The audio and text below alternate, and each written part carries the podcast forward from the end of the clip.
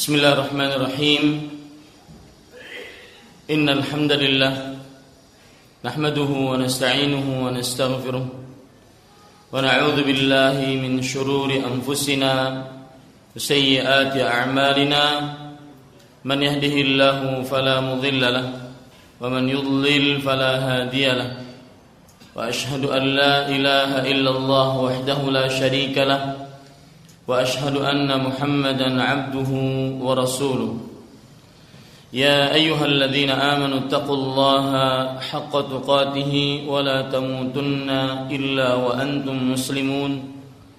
يا أيها الناس اتقوا ربكم الذي خلقكم من نفس واحدة. وخلق منها زوجها وبث منهما رجالا كثيرا ونساء واتقوا الله الذي تساءلون به والأرحام إن الله كان عليكم رقيبا. يا أيها الذين آمنوا اتقوا الله وقولوا قولا سديدا يصلح لكم أعمالكم ويغفر لكم ذنوبكم ومن يطع الله ورسوله فقد فاز فوزا عظيما. أما بعد فإن أصدق الحديث كتاب الله وأحسن الهدي هدي محمد صلى الله عليه وعلى آله وسلم وشر الأمور محدثاتها وكل محدثة بدعة وكل بدعة ضلالة وكل ضلالة في النار. الحمد لله bersyukur pada Allah Subhanahu wa taala pada hari ini Sabtu pagi menjelang siang 25 Rabiul Tsani 1436 Hijriah kita ditakdirkan oleh Allah Subhanahu wa taala untuk duduk kembali di dalam masjid ini Masjid Ar-Rahmat untuk mengkaji ayat-ayat suci Al-Qur'an dan hadis-hadis Rasul sallallahu alaihi wa alihi wasallam. Salawat dan salam semoga selalu Allah berikan kepada Nabi kita Muhammad sallallahu alaihi wa ala alihi wasallam pada keluarga beliau, para sahabat serta orang-orang yang mengikuti beliau sampai hari kiamat kelak. Dengan nama-nama Allah yang husna dan sifat-sifatnya yang ulia, saya berdoa, Allahumma inna na'udzubika min ilmin la yanfa' ومن قلب لا يخشع ومن نفس لا تشبع ومن دعوة لا يستجاب لها Wahai Allah Sesungguhnya kami memohon perlindungan dari engkau dari ilmu yang tidak bermanfaat hati yang tidak khusyuk jiwa yang tidak puas dan doa yang tidak dikabulkan. Amin ya rabbal alamin. Bapak Ibu saudara-saudari yang dimuliakan oleh Allah Subhanahu wa taala tema yang kita angkat pada pertemuan kali ini adalah hasad si sumber penyakit. Sebelum masuk kepada tema saya ingin menyebutkan perkataan Syekhul Islam Ibnu Qayyim Al-Jauziyah rahimahullahu taala. Beliau mengatakan inna a'malal qulubi afdalu min a'malil jawarih. Sesungguhnya amalan-amalan hati lebih utama dibandingkan amalan-amalan anggota tubuh. Amalan yang berkaitan dengan hati niat, kemudian bersyukur, rasa takut, rasa harap, rasa tawakal. Semua amalan-amalan tersebut lebih utama dibandingkan amalan-amalan zahir yang dilakukan oleh lisan, berzikir, membaca Al-Qur'an, yang dilakukan oleh tangan, menolong orang lain, yang dilakukan oleh kaki berjalan ke tempat-tempat ibadah, berjihad dengan berjalan kaki atau yang semisalnya. Amalan-amalan ini kalah dengan amalan-amalan hati tadi. Ini menunjukkan seorang muslim sebagaimana dia perhatian kepada amalan-amalan lahiriah anggota tubuh, lisan, tangan, kaki, kemaluan, maka seperti lebih itu pula dia semestinya memperhatikan amalan-amalan hati. Saya beri contoh sekarang amalan-amalan hati yang sangat luar biasa yang menunjukkan bahwasanya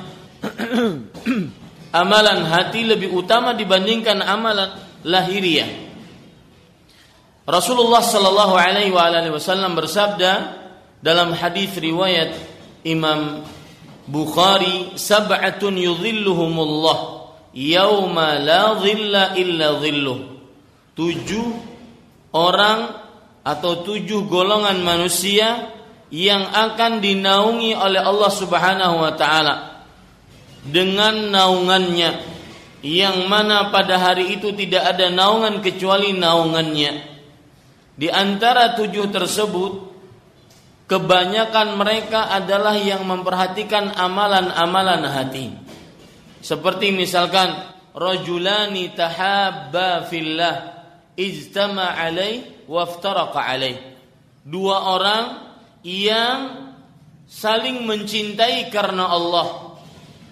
Mereka berpisah karena Allah, berkumpul pun karena Allah. Menziarahi tatkala dia di dalam rumah karena Allah tidak menginginkan hubungan dari hubungan tersebut kecuali hanya murni Allah Subhanahu wa taala. Motivasi dia menjalin hubungan dengan si fulan hanya karena Allah Subhanahu wa taala. Motivasi dia menelpon, motivasi dia saling mengirimkan berita bagaimana kabarmu, Kabar saya baik, bagaimana kabarmu? Kabar juga saya juga baik. Itu tidak ada lain kecuali karena Allah. Lihat, ini adalah amalan hati yang mereka tahabba fillah, saling mencintai karena Allah. Maka amalan hati lebih utama dibandingkan amalan lahiriah dari berdasarkan hadis ini. Yang lain, rajulun qalbuhu mu'allaqun bil masajid Contoh yang kedua dari tujuh orang ini yaitu seseorang yang hatinya terpaut dengan masjid. Ini juga amalan hati. Menunjukkan bahwasanya amalan hati lebih utama dibandingkan amalan lahir, amalan lahiriah. Kemudian yang lain, di dalam tujuh orang ini juga rajulun da'athum ra'atun dzatu mansibin wa jamal. Seorang lelaki yang dipanggil, diajak oleh seorang perempuan yang cantik dan mempunyai kedudukan. Tetapi dia mengatakan apa? Inni akhafullah. Sesungguhnya aku takut kepada Allah Subhanahu wa taala. Persis juga dengan hadis yang sama, yaitu tiga orang yang terperosok ke dalam sebuah goa, kemudian tertutup batunya di mulut goa tersebut.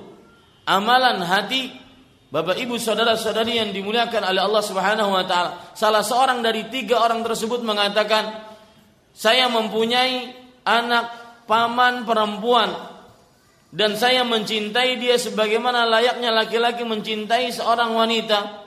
Ketika saya sudah berada di atas pahanya, kemudian saya ingin melakukan pergaulan sebagaimana suami melakukan pergaulan dengan seorang istrinya yaitu berzina maka perempuan tersebut mengatakan ittaqillah wala tafuddul khatama illa bihaqqih. Bertakwalah kepada Allah. Ini mungkin bisa dijadikan sebagai sebuah tema nanti.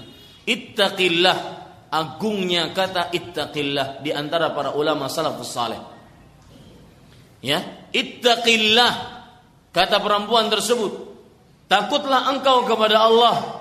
Janganlah engkau ambil keperawananku ini tanpa kebenaran. Maka seorang tersebut pun meninggalkan perempuan tersebut takut kepada Allah dan meninggalkan harta yang dia tinggalkan untuk perempuan tersebut karena takut kepada Allah. Lihat ini amalan hati. Amalan hati akan berpengaruh sangat luar biasa di dunia dan di akhirat. Makanya amalan hati lebih utama dibandingkan amalan zahir. dengan amalan hati maka seseorang akan mendapatkan jalan keluar dari kesulitan dunia sebagaimana orang tersebut. Sebagaimana orang tersebut yang tiga orang masuk ke dalam goa yang tertutup dengan batu di mulut goanya. Mereka beramal dengan amalan hati, yaitu takut kepada Allah. Itu termasuk amalan hati. Yang satu meninggalkan wanita yang dicintainya, harta yang dicintainya karena Allah Subhanahu wa taala.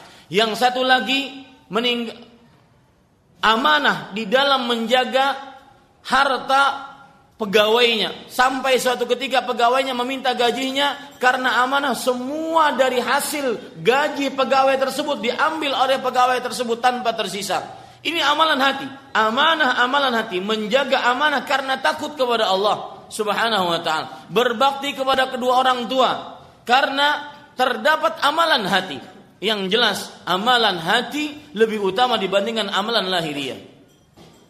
Contoh yang lain dari amalan hati lebih utama dibandingkan amalan lahiriah yaitu ketika seorang sholat atau beberapa orang sholat di dalam masjid maka amalan hatilah yang membedakan antara Seseorang mendapatkan pahala sempurna, seseorang mendapatkan pahala sekian, pahala sekian, pahala sekian. Amalan hati bedanya. Masjidnya sama, imamnya sama, gerakannya sama, ruku sujudnya sama, bacaannya sama. Cuma kata Rasul Shallallahu Alaihi Wasallam di dalam sebuah hadis Inna rajula la yusalli hadis riwayat Imam Ahmad sesungguhnya seseorang sholat lahu min kutiba min salatihi illa au tus'uha au thumunuha au sub'uha au sudusuha au khumusuha au rubu'uha au thuluthuha au sesungguhnya seseorang salat dan tidak ada pahala dari salatnya kecuali sepersepuluhnya, sepersembilan, seperdelapan, tujuh, seper enam, seper lima, seperti empat, sepertiga, seper setengah. Apa yang membedakan si fulan sholat mendapatkan sepersepuluh, si fulan sholat mendapatkan setengah. Di dalam riwayat yang lain, wa ma kutiba rajulu min salati illa ma'aqil. Ini perhatikan, yang tatkala mengangkat takbiratul ihram, ada pikirannya ke sana kemari kata Rasul Shallallahu Alaihi Wasallam tidaklah diterima dari sholat seseorang kecuali yang dia sadar dia sedang sholat hatinya hadir. Hatinya hadir. Itu yang membedakan antara si fulan dengan si fulan bedanya di dalam perihal sholat padahal masjidnya sama imamnya sama gerakannya sama bacaannya sama. Ini fungsi dari amalan hati yang sangat luar biasa Amalan hati membedakan pahala seseorang dengan pahala seseorang dari sisi amal yang sama. Yang ketiga contohnya, seseorang dengan amalan hati kita katakan lebih utama dibandingkan amalan lahiriah. Amalan hati bisa membedakan ini sedang beribadah, ini sedang tidak beribadah. Contoh misalkan di waktu pagi hari seorang suami karena keperluan keluarga dan problematika rumah tangga sampai akhir-akhirnya pagi-pagi dia belum makan. Kemudian sampai jam 9 dia belum makan. Mungkin ngantar anaknya sakit ke rumah sakit, kemudian istrinya jatuh, kemudian dia antar lagi sampai dia akhirnya karena problematika akhirnya ke kantor, kemudian di kantor juga sibuk, dipanggil bos dan semisalnya sampai terbenam matahari dia belum makan hari itu. Saya bertanya, apakah orang ini dinamakan puasa? Tidak. Kenapa? Karena Rasulullah Shallallahu Alaihi Wasallam bersabda dalam hadis riwayat Bukhari, Innamal a'malu bin niat, wa innamal likulli imri'in manawa. Setiap orang akan mendapatkan sesuai dengan niatnya dan setiap setiap amal sesuai dengan niatnya dan setiap orang akan mendapatkan sesuai dengan dengan niatnya. Orang yang tadi dia tidak makan, tidak minum, Ya seperti orang puasa, tapi ketika tatkala tidak ada niat, maka berarti dia bukan sedang berpuasa. Ini pentingnya amalan hati dibandingkan amalan lahiriah. Jadi kalau saya ingin ringkas tadi Bapak Ibu saudara-saudari yang dimuliakan oleh Allah Subhanahu wa taala, Imam Luqayyim mengatakan inna a'malal qulub a'zamu min a'malil jawarih. Sesungguhnya amalan-amalan hati lebih utama dibandingkan amalan-amalan lahiriah. Dari sisi satu, keutamaan orang-orang yang beramal dengan hatinya lebih utama dibandingkan hanya beramal dengan lahiriahnya. Yaitu orang yang beramal dengan hati, dia akan mendapatkan naungan Allah Subhanahu wa taala pada hari kiamat. Dan yang kedua, orang yang beramal dengan hati yang lebih memperhatikan hatinya, dia akan mendapatkan jalan keluar dari solusi yang jalan keluar dan solusi dari kesulitan yang dia dapatkan. Seperti kisah tiga orang tadi yang dimasukkan ke dalam goa kemudian tertutup mulut goa dengan batu. Mereka bisa keluar dengan doa yang doa itu di dalamnya terdapat amalan hati. Kemudian yang ketiga, amalan hati akan membedakan pahala-pahala seseorang yang beramal zahir.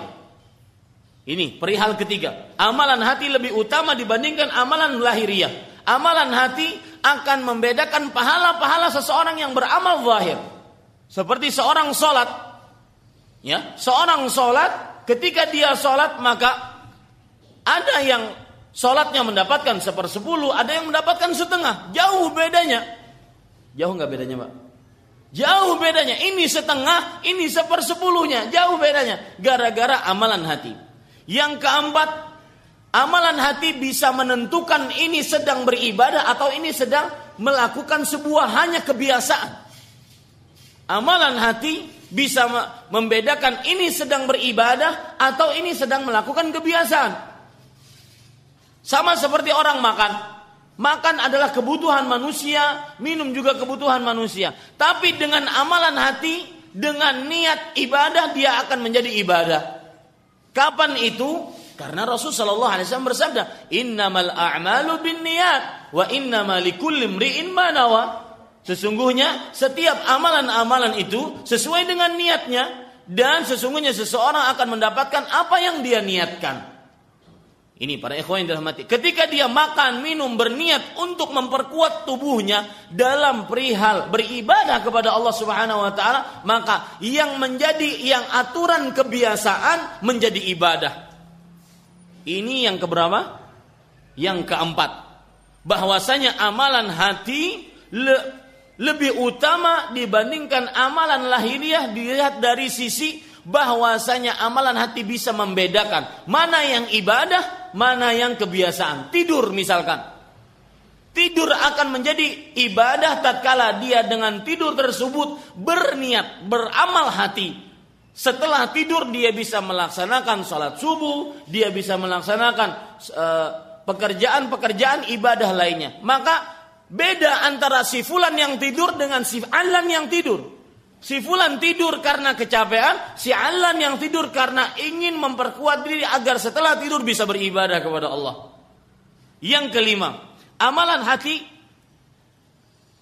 akhirnya membedakan mana yang ikhlas dan mana yang tidak ikhlas.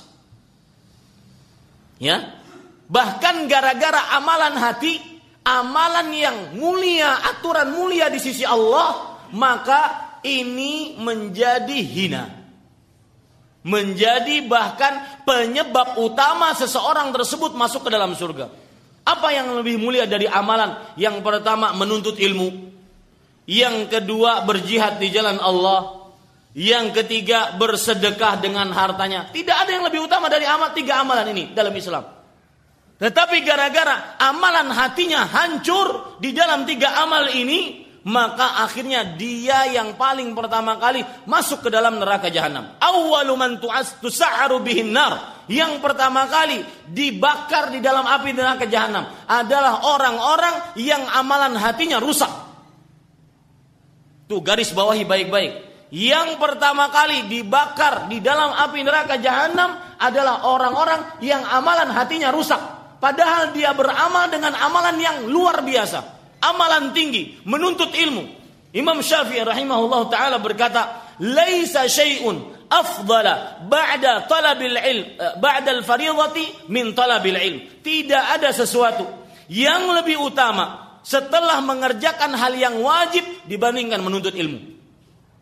Tetapi gara-gara dia menuntut ilmu, mempelajari Al-Qur'an, liyuqala innahu alim. Waqad qil liyuqala innahu qari waqad qil agar dikatakan dia sebagai orang berilmu, agar dikatakan dia sebagai ahli baca Quran. Orang-orang kalau uh, kalau uh, menjadi makmum di belakangnya menangis, kemudian suaranya dianggap bagus, suaranya masuk ke dalam hati sanubari, agar dikatakan seperti itu, maka dia yang pertama kali dimasukkan ke dalam api neraka. Kemudian yang kedua, orang yang berjihad di jalan Allah Subhanahu wa taala, dikata agar dikata bukan li'alai kalimatillah, bukan ingin meninggikan agama Allah Subhanahu wa taala, akan tetapi liyuqala annahu jari wa qad qil. Dika, agar dikatakan dia sebagai orang yang pemberani, orang yang pahlawan, pahlawan terkenal dan sudah sudah disebutkan namanya itu di dunia. Dia terkenal dan musibah ini Pak memang para ikhwan yang dirahmati oleh Allah Subhanahu wa taala, musibah besar adalah seseorang diberikan syuhrah. Wallahi musibah besar. Makanya Imam Ahmad mengatakan ubtuli itu bisyuhrah. Aku diuji oleh Allah Subhanahu wa taala dengan kepopularitasan. Ini musibah besar. Padahal lebih nyaman, lebih indah hidup ketika dia menjadi bahkan lebih dicintai oleh Allah. Dia menjadi seorang hamba yang bertakwa dan tersembunyi, tidak diketahui oleh manusia lain dibandingkan dia sudah terkenal ke mana-mana dihormati orang ke mana-mana disalamin orang ke mana-mana dipuji orang ini musibah terkenal musibah paling besar dan musibah paling berat bagi diri. Hubbur riasah menyukai kepemimpinan wa hubbus dan menyukai ketenaran. Ini musibah paling besar. Padahal Rasul Shallallahu Alaihi Wasallam bersabda, Inna Allah yuhibbul abda taqiyal ghaniyal khafi. Sesungguhnya Allah Subhanahu wa taala menyukai seorang hamba yang kaya, bertakwa dan tersembunyi. Ini para ikhwan yang dirahmati oleh Allah Subhanahu wa taala. Maka dia terkenal dengan itu. Liuqala innahu jari, fulan, syahid, fulan, Ah pejuang Islam, bulan. Liuqala innahu jari. Dia yang pertama kali akan dimasukkan ke dalam api neraka jahanam. Ya. Dia yang pertama kali akan dimasukkan dalam api neraka jahanam. Yang ketiga, orang yang dikata orang yang suka berinfak di jalan Allah, tapi bukan karena Allah. Akan tetapi liuqala innahu jawad agar dikatakan dia sebagai orang yang dermawan, orang yang banyak hartanya, orang yang ringan tangan, orang yang pemurah dan semisalnya. Maka mereka bertiga ini meskipun mengerjakan amalan-amalan yang paling tinggi dalam Islam gara-gara amalan hatinya rusak, maka mereka tidak lebih baik daripada orang-orang yang biasa. Ini tingginya amalan hati. Yang kelima yaitu bahwasanya amalan hati dengan amalan hati maka amalan amalan yang utama kadang-kadang menjadi sangat rendah akibat amalan hatinya rusak. Kemudian, para ikhwan yang dirahmati oleh Allah Subhanahu wa taala, yang yang keberapa ini? Yang keenam. Amalan hati lebih utama dibandingkan amalan lahir. Dilihat dari sisi bahwasanya amalan hati adalah amalan yang paling disukai oleh Allah dibandingkan amalan lahir. Amalan hati, amalan yang paling disukai oleh Allah Subhanahu wa taala dibandingkan amalan lahir. Lihat sebuah hadis Rasul sallallahu alaihi wasallam bersabda ketika beliau ditanya ayyul amali ahabbu ilallah wahai Rasulullah sallallahu alaihi wasallam amalan apa yang paling disukai oleh Allah Subhanahu wa taala Kemudian Rasulullah Sallallahu Alaihi Wasallam menjawab, Suru, sururun yudkhiluhu ala qul ala qul qalbi muslim. Artinya kegembiraan yang engkau masukkan ke dalam hati seorang muslim. Ketika seorang muslim kelaparan, kita beri makan, gembira dia. Kehausan kita beri minum, gembira dia. Ini lebih utama dibandingkan amalan-amalan lahir. Ah, Salat sunnah, puasa sunnah. Ketika seorang yang dalam keadaan sempit, mungkin terlilit hutang, kita bebaskan. Ini lebih utama dibandingkan amalan-amalan lahir. Puasa sunnah, sholat sunnah. Ketika seseorang dalam keadaan kesempitan rezeki, kita berikan hutangan. Ini lebih utama. Sehingga terlihat senyum dia. Terlihat ke kegembiraan kembali meliputi dirinya. Akibat bantuan kita. Lebih utama dibandingkan amalan lahiriah. Makanya sampai Rasulullah SAW bersabda, wala an amshi fi hajatin ma'a akhin. Ahabbu ilayya min an a'taqifa fi masjidi hadha syahran. Sungguh aku berjalan bersama saudaraku dalam sebuah keperluannya, menemani dia mencari keperluannya, mencari hajatnya sampai selesai, lebih aku sukai dibandingkan beriktikaf di masjidku ini selama se se sebulan. Lihat, iktikaf amalan lahiriah. Akan tetapi karena etikaf hanya berperangu kepada dirinya sendiri, tidak bermanfaat untuk orang lain, maka ketika amalan tersebut, amalan hati memasukkan seseorang, memasukkan kegembiraan ke dalam hati seseorang, maka itu akan menjadi amalan yang sangat utama. Maka Bapak Ibu saudara-saudari yang dimuliakan oleh Allah Subhanahu wa taala, perhatikan baik-baik amalan hati lebih utama dibandingkan amalan zahir. Dan Rasulullah Shallallahu alaihi wasallam ketika beliau bersabda tadi, Sungguh aku berjalan bersama saudaraku selama se, se, mencari keperluannya lebih aku sukai dibandingkan aku beriktikaf selama sebulan. Ini adalah menunjukkan bahwasanya amalan tersebut berpatokan terhadap hati karena memberikan kegembiraan ke dalam hati seorang muslim. Dan hadis tersebut disebutkan di dalam kitab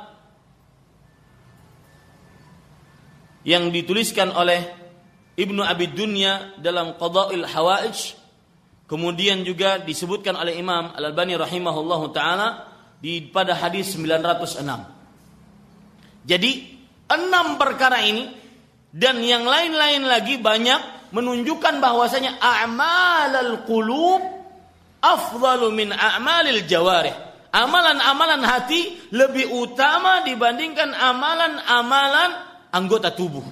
Saya ulangi biar bisa dipahami tadi yang saya maksud. Yang pertama amalan hati Ya, ini poin kita yang pertama, amalan hati kenapa lebih utama dibandingkan amalan lahir, amalan lahir? Karena amalan hati akan memberikan keselamatan bagi seseorang di akhirat. Di antaranya tujuh orang yang mendapatkan naungan di padang mahsyar.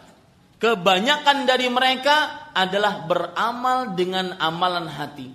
Contohnya yang tujuh orang tadi, tadi sudah saya sebutkan tiga. Yang pertama dua orang yang saling mencintai. Yang kedua seorang yang hatinya terpaut dengan masjid. Yang ketiga apa tadi? Seorang yang diajak oleh perempuan untuk berzina, tetapi dia mengatakan aku takut kepada Allah. Ini juga tema yang menarik untuk diangkat setelah saya beberapa kali membaca termasuk di dalamnya tema yang menarik untuk diangkat yaitu kata-kata inni akhafullah rabbal alamin. Aku takut kepada Allah Rabb semesta alam. Bahkan sampai syaitan, iblis mengatakan perkataan ini. Makanya mungkin bisa diajak ustadz-ustadz yang lain membahas tentang tatkala iblis mengatakan aku takut kepada Allah Rabb semesta alam. Ini pelajaran menarik banyak di dalamnya. Tatkala iblis mengatakan, aku takut kepada Allah, Rob semesta alam. Kalau tidak salah ini disebutkan oleh Allah Subhanahu wa taala dalam surat Al-Hadid atau dalam surat Al-Hasyr. Silahkan lihat di situ. Ah, yang keempat termasuk daripada tujuh orang yang dijamin oleh Allah Subhanahu wa taala mendapatkan naungan nanti pada hari kiamat yaitu ketika seseorang rajulun dzakarallaha khalian fafadat. Seseorang yang berzikir kepada Allah tatkala sendirian karena dia khusyuk hadir hati menghadirkan keagungan Allah melezatkan diri ya beribadah meskipun dengan lisan tetapi hatinya benar-benar hadir sampai mat, air matanya berlinang maka ini termasuk amalan hati. Termasuk di dalam di dalam tujuh ini juga adalah rajulun tasaddaqa bisadaqah. Seseorang yang bersedekah dengan sebuah sedekah. Dia ingin hatinya ingin agar amalan tersebut hanya milik Allah. Tidak ada yang boleh melihat dia. Fa'akhfaha. Sedekahnya tersebut dia sembunyikan. Hatta la ta'lama shimaluhu ma tunfiqu sampai tangan kirinya tidak mengetahui apa yang dinafkahkan disedekahkan oleh tangan kanannya. Ini berkaitan dengan hati. Tidak ingin diketahui oleh amal saleh oleh seseorang. Berkaitan dengan hati. Intinya tujuh dari tujuh anggota uh, golongan yang dinaungi oleh Allah Subhanahu wa taala tersebut adalah orang yang mengerjakan amalan dari amalan hati. Ini yang pertama. Yang kedua, orang yang beramal dengan hati, dia akan diberikan jalan keluar dari kesulitan dunia. Tentang cerita tiga orang yang masuk ke dalam goa tadi. Itu yang kedua. Ini sebagai pengulangan saja. Yang ketiga, seseorang yang mengerjakan amalan lahiriah akan berbeda pahalanya sesuai dengan hatinya. Catat seperti itu. Amalan lahiriah akan berbeda pahalanya sesuai dengan amalan hati. Amalan kulub, amalan hati. Seperti orang sholat, beda pahalanya. Orang yang bermakmum dengan satu imam, beda pahalanya. Orang yang sholat di masjidil haram, beda pahalanya dengan satu dengan yang lainnya. Gara-gara amalan apa? amalan hati. Yang keempat, seseorang akan bisa membedakan mana yang merupakan ibadah dan mana yang merupakan kebiasaan dengan apa? Dengan amalan hati. Yang kelima, orang-orang yang mengerjakan amalan-amalan tinggi di dalam Islam akan dipanggang dalam neraka pertama kali tatkala amalan hatinya hancur. Tatkala amalan hatinya tidak ikhlas, tidak murni hanya untuk Allah. Yang ke enam, bahwasanya amalan hati lebih utama dibandingkan amalan lahiriah dilihat dari sisi amalan hati lebih disukai oleh Allah dibandingkan amalan lahiriah. Di antaranya tadi apa? Orang yang memberikan ke gembiraan, kesenangan ke dalam jiwa seseorang, ke dalam perasaan seseorang, ke dalam hati seseorang. Ini amalan hati. Ini para ikhwan yang dirahmati oleh Allah Subhanahu wa taala. Ada lagi satu hadis boleh ditambah sebagai pembantu saja karena hadisnya lemah yaitu Abdullah bin Amr bin As radhiyallahu anhuma pernah mendengar Rasul sallallahu alaihi wasallam bersabda yatlu alaikum rajulul an min ahli jannah. Dari pintu tersebut akan akan masuk kepada kalian sekarang ke dalam masjid ini dan dia penghuni surga. Para sahabat langsung memperhatikan. Eh datang orang dalam keadaan berwudu, jenggotnya masih basah, kemudian sendalnya dikepit di sini. Hari pertama kemudian dia sholat lalu dia pulang. Hari kedua seperti itu akan masuk seseorang dari penghuni surga dari pintu ini sekarang. Dan ini wahyu dari Allah dari Rasul Sallallahu Alaihi Wasallam. Maka masuklah. Ternyata orang yang sama. Hari ketiga juga begitu. Dan ingat ini hadis diperbincangkan oleh para ulama tentang kesahihannya. Hadisnya, wallahu alam lebih condong kepada kelemahan akan tetapi untuk lebih uh, membantu dengan yang enam tadi itu hadisnya sahih semua tidak mengapa. Coba perhatikan baik-baik Bapak Ibu saudara-saudari yang dimuliakan oleh Allah Subhanahu wa taala. Sampai tiga kali tiga hari berturut-turut orangnya sama. Abdullah bin Amr bin As saya harus mencari tahu amalan apa orang ini. ikuti sampai ke rumah Abdullah bin Amr bin As radhiyallahu anhuma beliau tidak berdusta wahai fulan saya punya permasalahan dengan bapak saya bolehkah saya menginap sekarang mungkin permasalahannya bukan kemarin bukan juga uh, hari lus, uh, hari sebelumnya tapi mungkin permasalahan yang sudah lalu beliau tidak berdusta maka beliau ingin bermalam bermalam tiga hari tiga malam dilihat tidak ada amalan apa-apa yang dimiliki orang tersebut enggak sholat malam baca Quran juga uh, biasa saja Sampai akhirnya Abdullah bin Amr bin As berkata jujur kepada orang tersebut. Wahai fulan, saya sebenarnya tidak ada apa-apa dengan bapak saya. Akan tetapi engkau dikatakan oleh Rasul SAW tiga hari berturut-turut termasuk menghuni surga. Kira-kira apa amalanmu? Kata dia, huwa matara. Amalanku yang engkau lihat. Saya sholat wajib, sholat badiah, qabliyah, ya sudah selesai tidak terkenal dengan puasa sunnah, tidak terkenal dengan qiyamul lail, tidak terkenal dengan baca Quran yang banyak. Akan tetapi beliau mengatakan walam abid lailatan illa walaysa fi qalbi hiqdun 'alal muslimin. Artinya, tidaklah aku tidur di malam hari dan aku tidak mempunyai satu rasa hasad pun terhadap seorang dari kaum muslim. Kata Abdullah bin Amr bin As, huwala. Itu amalan yang memasukkanmu ke dalam surga. Lihat, amalan hati indah.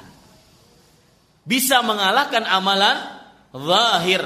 Maka Bapak Ibu saudara-saudari yang dimuliakan oleh Allah, kita sekarang membicarakan sebuah permasalahan dari amalan hati. Karena itu tadi mukaddimah saya akan membicarakan permasalahan dari permasalahan hati. Ketika kita sudah mengenal permasalahan hati lebih penting dibandingkan amalan lahiriah, maka kita akan membicarakan salah satu permasalahan yang berkaitan dengan permasalahan hati. Salah satu dosa yang berkaitan dengan hati.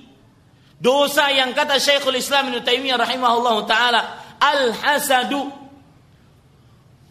jami'ul khalqi maujudun fi. Hasad itu di seluruh makhluk ada.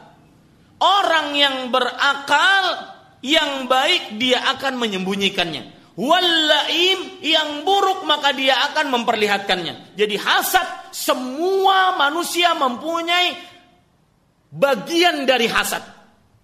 Yang baik yang saleh, yang beriman kepada Allah, yang hatinya bersih, maka dia akan menyembunyikannya. Yang laim, yang buruk, yang congkak, yang sombong, dia akan memperlihatkannya. Dosa hasad, dosa hasad inilah yang menjadikan Bapak Ibu saudara-saudari yang dimuliakan oleh Allah. Dosa hasad inilah dosa pertama. Ini lihat, saya akan runut ya keburukan-keburukan hasad. Makanya saya sebutkan temanya hasad si sumber penyakit.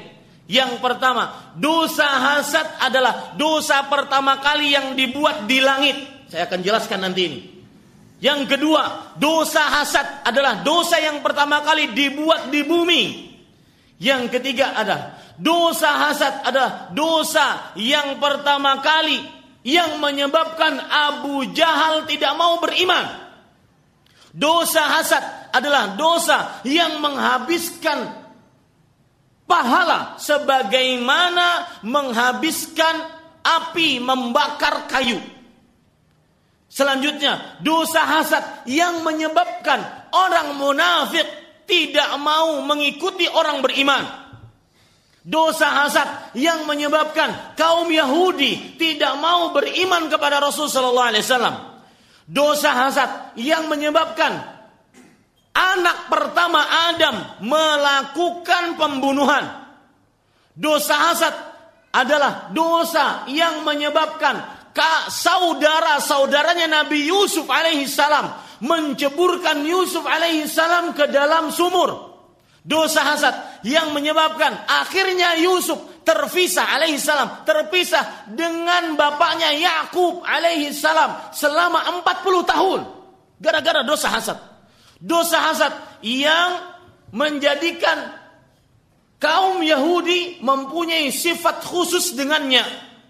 Ini semua adalah diakibat tengah, diakibatkan semua dari dosa-dosa hasad.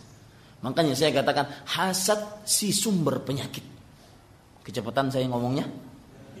Satu. Satu. Dosa hasad.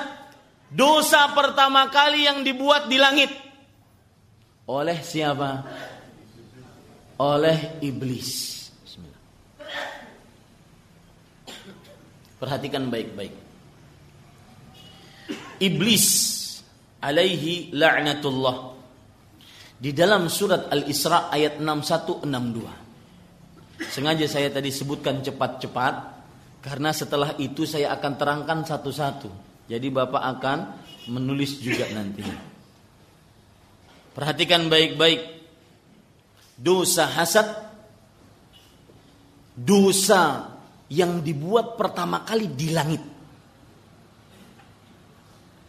yaitu yang dilakukan oleh iblis hasad terhadap siapa? Adam alaihissalam. Lihat perhatikan surat Al-Isra ayat 61 sampai 62 Allah Subhanahu wa taala berfirman Wa idh qulna lil malaikati isjudu li adama fasajadu illa iblis. Ayat 61 sampai 62 Qala asjudu liman khalaqta tina dan ingatlah ketika kami berkata kepada para malaikat, "Wahai malaikat, sujudlah kepada Adam." Fasajadu. Maka para malaikat pun sujud, kecuali iblis. Di sini bukan berarti iblis termasuk malaikat. Iblis adalah makhluk dari bangsa jin yang diciptakan dari api. Tetapi dimasukkan ke dalam jumlah malaikat diakumulasikan ke dalam golongan malaikat karena dia tinggal bersama malaikat. Itu jawabannya. Kalau ada orang bertanya kenapa illa iblis kecuali iblis, pengecualian itu kan menunjukkan bagian dari sesuatu. Misalkan saya mempunyai dua gelas air di atas meja saya minum semua kecuali satu tidak saya minum. Berarti dua-duanya adalah gelas air. Pengecualian menunjukkan bagian dari sesuatu tersebut. Maka ketika ditanya, kalau seandainya kenapa dikecualikan di sini disebutkan Allah menyebutkan bahwasanya iblis kecuali iblis. Apakah iblis dari malaikat? Tidak. Iblis adalah dari bangsa jin yang diciptakan dari api dan di golongkan kepada malaikat karena dia tinggal bersama malaikat. Dan ini menunjukkan pelajaran yang berarti. As-sahibus sahib kata orang Arab. Teman itu yang menarik seseorang. Rasul sallallahu alaihi wasallam pernah bersabda al mar'u ala dini khalili falyanzur amman yukhalil. Seseorang sesuai dengan agama kebiasaan temannya maka lihat kepada siapa dia berteman. Iblis tatkala bersama-sama malaikat maka dia digolongkan sebagai orang uh, makhluk yang bersama malaikat sampai dikecualikan illa iblis. Maka bertemanlah dengan orang-orang saleh, niscaya akan Anda akan dianggap sebagai orang yang saleh. Pernah kejadian Pak menarik. Kalau saya boleh cerita dulu di pondok pesantren Tahfidzul Quran di salah satu kota di di Jawa uh, saya dulu sering sekali mengawal kiai saya. Kiai saya ke mana-mana dikawal, uh, saya kawal. Suatu ketika diundang ke acara yang kalau dalam ajaran ahlu sunnah wal jamaah bukan dari ajaran bukan dari ajaran Rasul Shallallahu Alaihi Wasallam. Karena belum ada contohnya dari Rasul Shallallahu Alaihi Wasallam yaitu acara maulidan maka kiai saya terkenal, saya di belakangnya. Lihat ya, orang akan dilihat sesuai dengan kawannya. Kiai saya yang sudah ketika keluar mobil itu sudah berjejer orang menyalami beliau bolak-balik. Pokoknya bolak-balik. Saya karena di belakang disalamin juga. Ini kesempatan silakan deh. ya, padahal siapa saya dibandingkan dengan kiai orang hafid Quran, kemudian faham kiroah sab'ah, baca Al-Quran tujuh. Hafizahullah. Mudah-mudahan beliau diberikan petunjuk oleh Allah Subhanahu Wa Taala untuk memegang sunnah Nabi Muhammad SAW. Perhatikan baik-baik Bapak Ibu saudara-saudari yang dimuliakan oleh Allah Subhanahu Wa Taala. Kemudian kita lanjutkan. Iblis kenapa tidak mau sujud? Hasad. Kata iblis, "Qala asjudu liman khalaqtatina?" Ini hanya trik orang. Trik iblis. Apakah aku mau sujud kepada makhluk yang telah engkau ciptakan dari tanah? Padahal banyak pembuktian tanah lebih utama dibandingkan api. Kemudian, qala ara'aitaka hadzal ladzi karramta alayya la in akhartani ila yaumil qiyamah la ahtanikanna dzurriyyatahu illa qalilan. Lihat, di sini letak iblis laknatullah dia hasadnya keluar. Dia mengatakan, iblis berkata, terangkanlah kepadaku, inikah orangnya yang engkau muliakan atas diriku? Artinya ya Allah, kenapa engkau muliakan dia dibandingkan aku? Aku hasad dengan ini. Bukan karena dia tidak, iblis tidak mau untuk mentaati perintah Allah, tidak. Iblis itu takut kepada Allah. Dia mengatakan, ini akhafullah rabbal alamin. Ya, Qala lil ins qala syaitan lil insani kfur. Falamma kafara qala inni akha inni bari'um mink. Inni akhafu Allah rabbul alamin. Itu perkataan iblis. Kata iblis kepada manusia wahai manusia kufurlah engkau kepada Allah. Ketika manusia itu kufur kepada Allah keluar dari jalan Allah tidak beriman kepada Allah maka dia mengatakan apa? Ini bari mink. Selesai tugas saya. Saya mau pamit ya saya kamu kafir itu saya takut kepada Allah Subhanahu wa taala. Rasain kafirmu. Itu iblis itu nanti di hari kiamat. Ya. Ini para ikhwan yang dirahmati oleh Allah Subhanahu wa taala. Nah, Bapak Ibu saudara-saudari, jadi iblis itu pun takut kepada Allah. Makanya dia mengatakan dia tidak mau sujud kepada Adam itu karena hasad. Lihat, iblis mengatakan sebagaimana yang disebutkan oleh Allah Subhanahu wa taala. Qala ara'aitaka hadha alladhi karramta alayya la in akhartani ila yaumil qiyamah la ahtanikanna dzurriyyatahu illa qalilan. Artinya iblis berkata, "Terangkanlah kepadaku wahai Allah, inikah makhluknya yang engkau muliakan atas diriku?" Lihat perkataan iblis ini timbul dari apa? Yang engkau muliakan atasnya dari diriku? Inikah orangnya? Seperti inikah? Diciptakan dari tanah? Mau mau aku sujud kepadanya? Hasad. Ya ini para ikhwan Sesungguhnya jika engkau memberi tangguh kepadaku sampai hari kiamat. Niscaya benar-benar aku sesatkan keturunannya kecuali sebahagian kecil saja. Gara-gara hasad, lihat, makanya hasad si sumber penyakit. Gara-gara hasad, iblis akhirnya tidak mau sujud kepada Adam. Gara-gara hasad, akhirnya iblis setelah tidak mau sujud, dia malah bersumpah agar me melencengkan keturunan Adam dari jalan Allah. Bukankah kalau seandainya iblis itu hasad sekali selesai? Ya Allah, kenapa aku harus sujud kepada makhluk? Inikah makhluk yang kau muliakan? Sebenarnya itu sudah selesai. Ini ditambah lagi, saya akan, aku akan lencengkan keturunannya sampai hari kiamat. Ini gara-gara apa? Hasad. Lihat buruknya hasad. Makanya dalam kehidupan kita sehari-hari, Orang-orang gara-gara hasad itu semua kesalahan merembet-merembet. Ada pepatah Arab mengatakan ainur ridha an kulli aibin kalilatun kama anna aina sukhti tubdil masawiyah. Artinya mata yang ridha terhadap sesuatu ketika sesuatu tersebut melakukan kesalahan dia akan dianggap remeh. Padahal kesalahannya besar. Tapi ketika mata tersebut menganggap sesuatu itu buruk, si fulan ini buruk, meskipun si fulan tersebut melakukan ke kesalahan kecil, maka akan terasa besar. Kalau dalam istilah uh, bahasa Indonesia apa? Gajah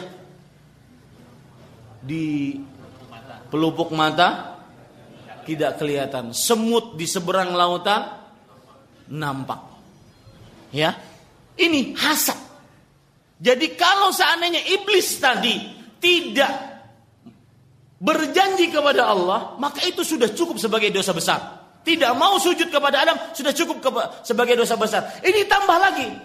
Ya Allah, aku akan sesatkan keturunannya, keturunan Adam gara-gara hasad terhadap Adam alaihissalam sampai hari kiamat. Maka akhirnya iblis dilaknat oleh Allah sampai hari kiamat. Gara-gara hasad. Yang kedua, iblis eh, hasad adalah dosa pertama kali dilakukan di bumi. Oleh siapa? Habil dan Qabil. Ingat, saya ingin mengingatkan kepada Bapak Ibu saudara-saudari sekalian, Qabil itu dalam ceritanya dia yang membunuh. Pembunuh dalam bahasa Arab qatil. Agar tidak terbalik-balik Bapak kalau cerita kepada orang, Qabil itu qatil. Jadi depan-depannya sama qaf. Qabil itu namanya qatil. Qatil artinya apa? Pembunuh. Jadi nggak terbalik-balik. Si pembunuhnya adalah siapa? Qabil.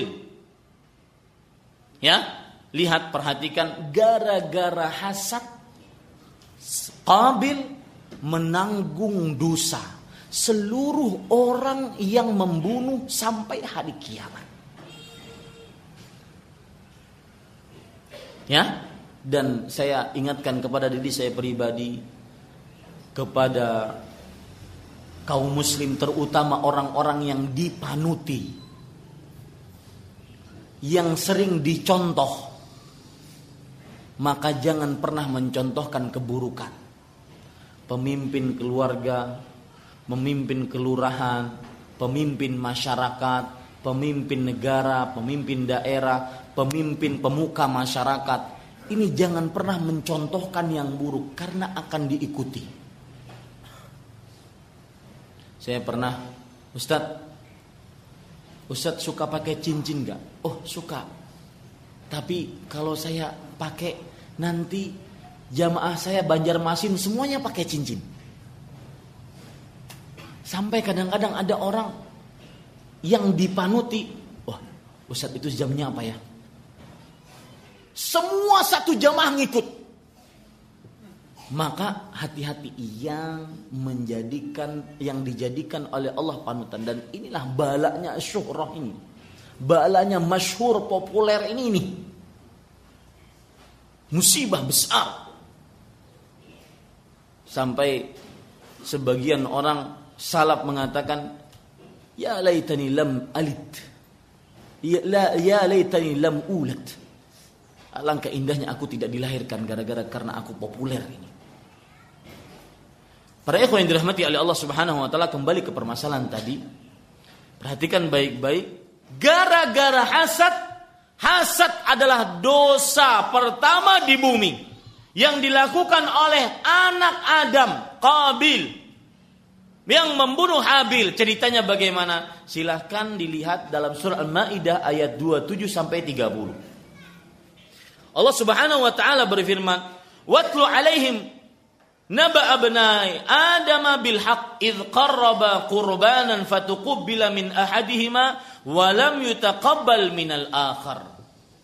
Dan sebutkanlah cerita anak Adam. Anak Adam namanya ada Habil, ada Qabil. Habil dan Qabil.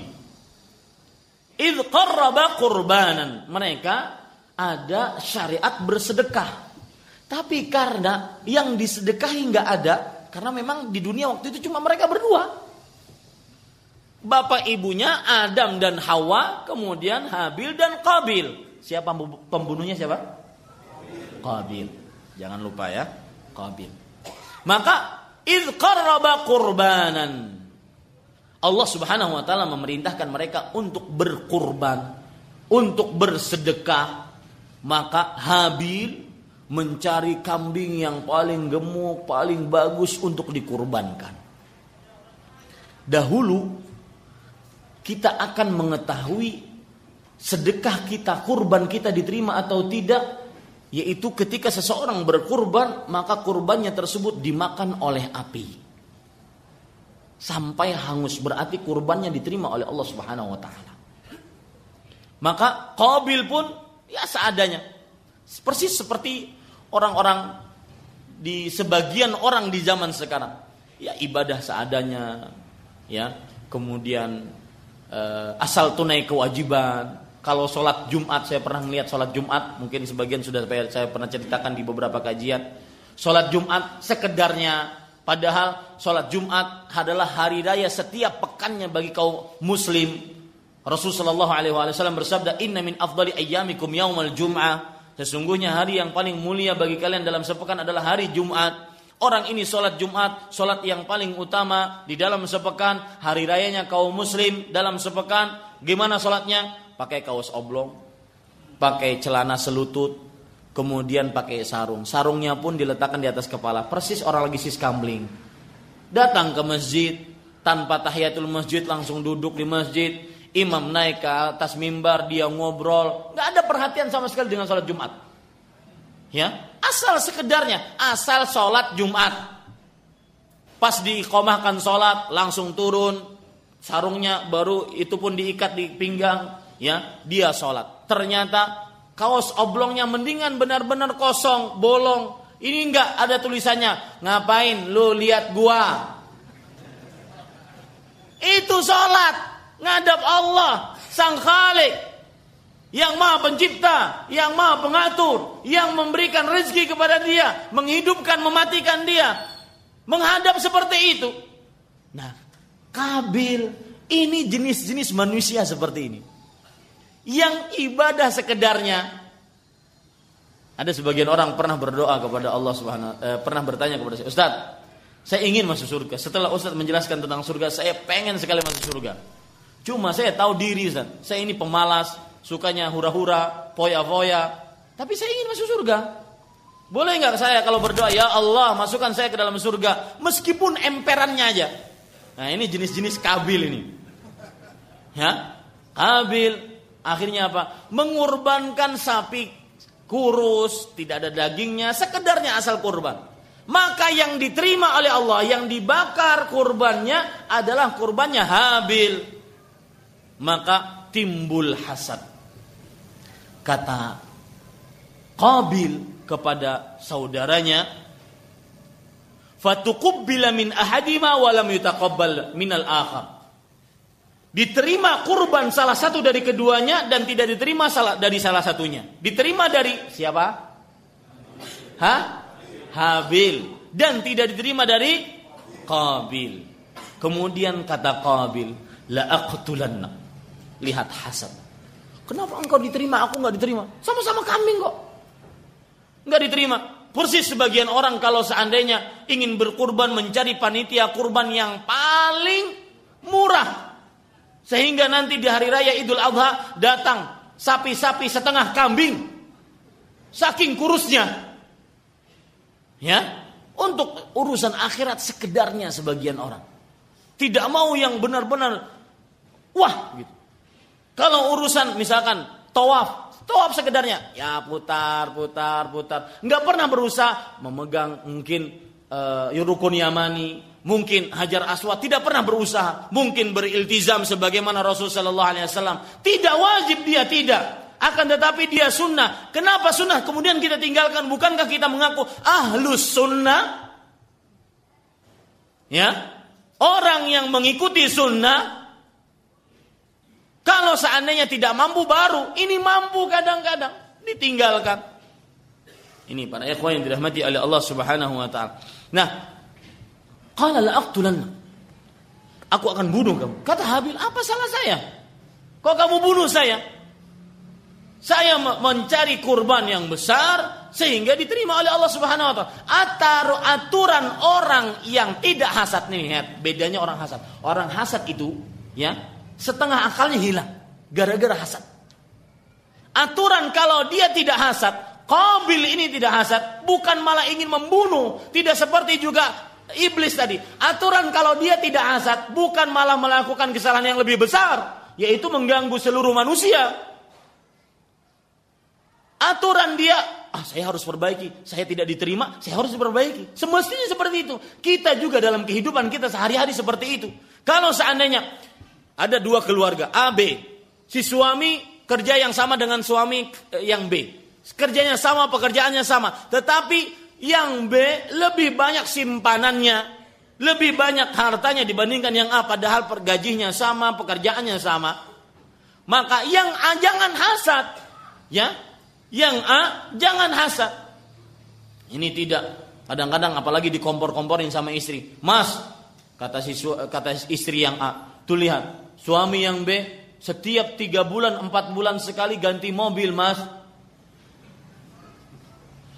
Kata si masnya ini, tenang aja deh. Kamu tahu nggak, si B itu ganti mobil setiap empat bulan meskipun pekerjaannya sama dengan abang. Si B itu maklar mobil. Pantesan ganti setiap bulan. Orang hasad itu hilang setengah akalnya. Ya, tuh garis bawah baik. Orang hasad hilang setengah akalnya. Dari sisi mana? Dia aturan, kobil, aturan. Oh saya nggak diterima, berarti saya harus memperbaiki diri nih. Sama seperti suami A tadi. Oh dia lebih banyak padahal gajinya sama. Dia bisa menolong orang tua, bisa menolong membiayai adik-adiknya, bisa membelikan anak istrinya. Kenapa saya nggak bisa? Oh berarti ada yang salah dalam sistem ekonomi keluarga saya nih. Harus dia memperbaiki, bukan malah apa? Malah apa? Hasad kepada yang lain. Sama seperti Qabil. Qabil malah hasad kepada kepada Habil. Maka dia mengatakan la aqtulanna. Sungguh aku akan benar-benar membunuhmu. Maka si Habil hanya mengatakan inna ma yataqabbalullah minal muttaqin wahai Qabil. Sesungguhnya ya Allah Subhanahu wa taala hanya menerima dari orang-orang yang bertakwa. Maka dibunuhlah oleh Qabil Habil. Yang membunuh siapa? Qabil. Maka kata Rasul sallallahu alaihi wasallam riwayat Bukhari dari Abdullah bin Mas'ud radhiyallahu anhu, la taqtul la tuqtalu nafsun zulman. Lihat nih, yang mencontohkan keburukan bagi orang lain, pelopor keburukan bagi orang lain. Kalau ada kumpul-kumpul, kalau ada si fulan pasti ghibah. Pasti ghibah. Sampai orang-orang kalau tidak dia hadir bersyukur alhamdulillah nggak ada yang ghibah hari ini. Pasti ghibah. Sehingga yang lain-lain ikut. Nih hati-hati. Ya. Kemudian kalau ada ibu si fulan berkumpul-kumpul pasti menggunjing orang. Kalau tidak ada ibu si fulan ada nggak? Enggak ada. Alhamdulillah kita nggak makan daging kaum muslim hari ini. Bersyukur malahan orang nggak ada si bulana. Ya. Maka Bapak Ibu Saudara-saudari perhatikan yang mencontohkan keburukan, pelopor maksiat, perhatikan hadis ini baik-baik. La tuqtalu nafsun zulman. Tidaklah seseorang dibunuh secara kezaliman illa kana ala bani adamil awal kiflun min damiha kecuali anak Adam pertama Qabil sang pembunuh ada tanggung jawab dari darah tersebut. Semua yang terbunuh sekarang di Suria, di Mesir, di Yaman, di Indonesia, semua pembunuhan dalam bentuk apa pun secara kezaliman, maka Qabil bertanggung jawab atas itu. Ada bagian tanggung jawabnya, kiflun min tanggung jawab dari dari darah tersebut. Li'annahu awwalu man sannal qatla. Karena dia yang pertama kali mencontohkan pembunuhan di bumi. Pembunuhan di bumi mengakibatkan dosa berturut-turut sampai hari kiamat. Dus, uh, sebabnya yang pertama apa? Hasad. Ini cerita kedua. Hasad adalah dosa pertama kali di bumi. Kemudian yang ketiga, hasad lah yang menyebabkan Abu Jahal tidak beriman. Hasadlah yang menyebabkan Abu Jahal tidak beriman. Coba perhatikan Pak, cerita menarik disebutkan cerita ini dalam sirah Ibnu Hisham. Saya dapatkan dalam sirah Ibnu Hisham, mungkin dalam sejarah kitab-kitab sejarah lain mungkin ada juga.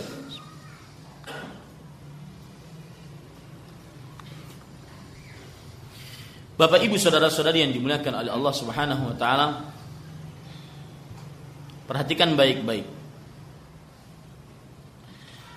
Abu Jahal itu dari Bani Makhzum. Bani apa? Makhzum. Abdul Muttalib yang darinya nanti Nabi Muhammad SAW ada itu dari Bani Abdi Manaf. Abu Jahal dari Bani Makhzum. Abdul Muttalib dari Bani Abdi Manaf. Artinya Bani itu keturunan keturunan Makhzum, keturunan Abdu Manab. Dan semuanya ini termasuk orang Quraisy. Jadi mana yang lebih besar, Bani atau Kabilah? Kabilah, Kabilah Quraisy. Ya, semuanya dari Quraisy itu banyak keturunan-keturunan. Paham Pak sampai sini ceritanya? Ya, jadi ada Quraisy itu kabilah besar. Nah, dari Quraisy ini ada Bapak keturunan-keturunan, keturunan Abdi keturunan Abdi yaitu Abdul Muthalib, keturunan uh, uh, Makhzum yaitu Abu Jahal, keturunan Abu Sufyan, keturunan Umayyah bin Khalaf, itu keturunan-keturunan banyak. Nah, Bapak Ibu saudara-saudari, Abu Jahal suatu hari beliau keluar rumah dan mencoba mendengarkan Al-Qur'an. Ingat cerita ini ceritakan di uh, dalam uh, sejarah Ibnu Hisham. Kemudian Bapak Ibu saudara-saudari yang dimuliakan oleh Allah, Abu Jahal merasa nyaman mendengarkan Al-Qur'an. Memang jangankan orang muslim, orang kafir akan merasa nyaman dengan membaca Al-Qur'an. Ya, dan ini termasuk daripada mukjizat Al-Qur'an. Allah berfirman, Walaqad yassarna al-Qur'an lidzikri fahal min muddakir. Sungguh telah kami mudahkan Al-Quran untuk diingat. Apakah ada yang mengingatnya? Salah satu mukjizat Al-Quran dari ayat ini itu surat siapa, siapa yang tahu itu surat apa? Al-Qamar. Ya, walaqad yassarna al-Qur'ana lidzikri fahal min muddakir. Surat Al-Qamar Allah Subhanahu wa taala berfirman, "Sungguh telah kami mudahkan Al-Qur'an. Lalu apakah ada yang mengingatnya?" Ya, betul surah Al-Qamar ayat 17, ayat 22, ayat 32, ayat 40. Ya. Allah ulangi ayat-ayat itu pada ayat-ayat ini. Salah satu mukjizat Al-Quran dari ayat ini adalah bahwa Al-Quran itu didengar tidak pernah bosan. Al-Quran itu didengar tidak pernah apa? Bosan. Bahkan dia mendatangkan ketenangan baik bagi muslim ataupun siapa pun yang mendengarnya. Nah begitu juga Abu Jahal. Hari pertama dia dengarkan Al-Quran dia merasa tenang. Dia berpura-pura dengan kawan-kawan lainnya. Abu Sufyan, Abu Lahab, kemudian Umayyah bin Khalaf. Dedengkot-dedengkot kafir Quraisy. Ya, itu dia hari kedua dia dengarkan, hari ketiga dia dengarkan, hari keempat ada yang memegang. Ayo ke mana kamu? Mau dengar apa? Enggak, saya keluar aja kata Abu Jahal. Lalu orang yang menangkap Abu Jahal ini mengatakan, perhatikan baik-baik riwayatnya, mengatakan, Ya Abu Jahal, ma ra'yuka fi ma sami'ta min Muhammad?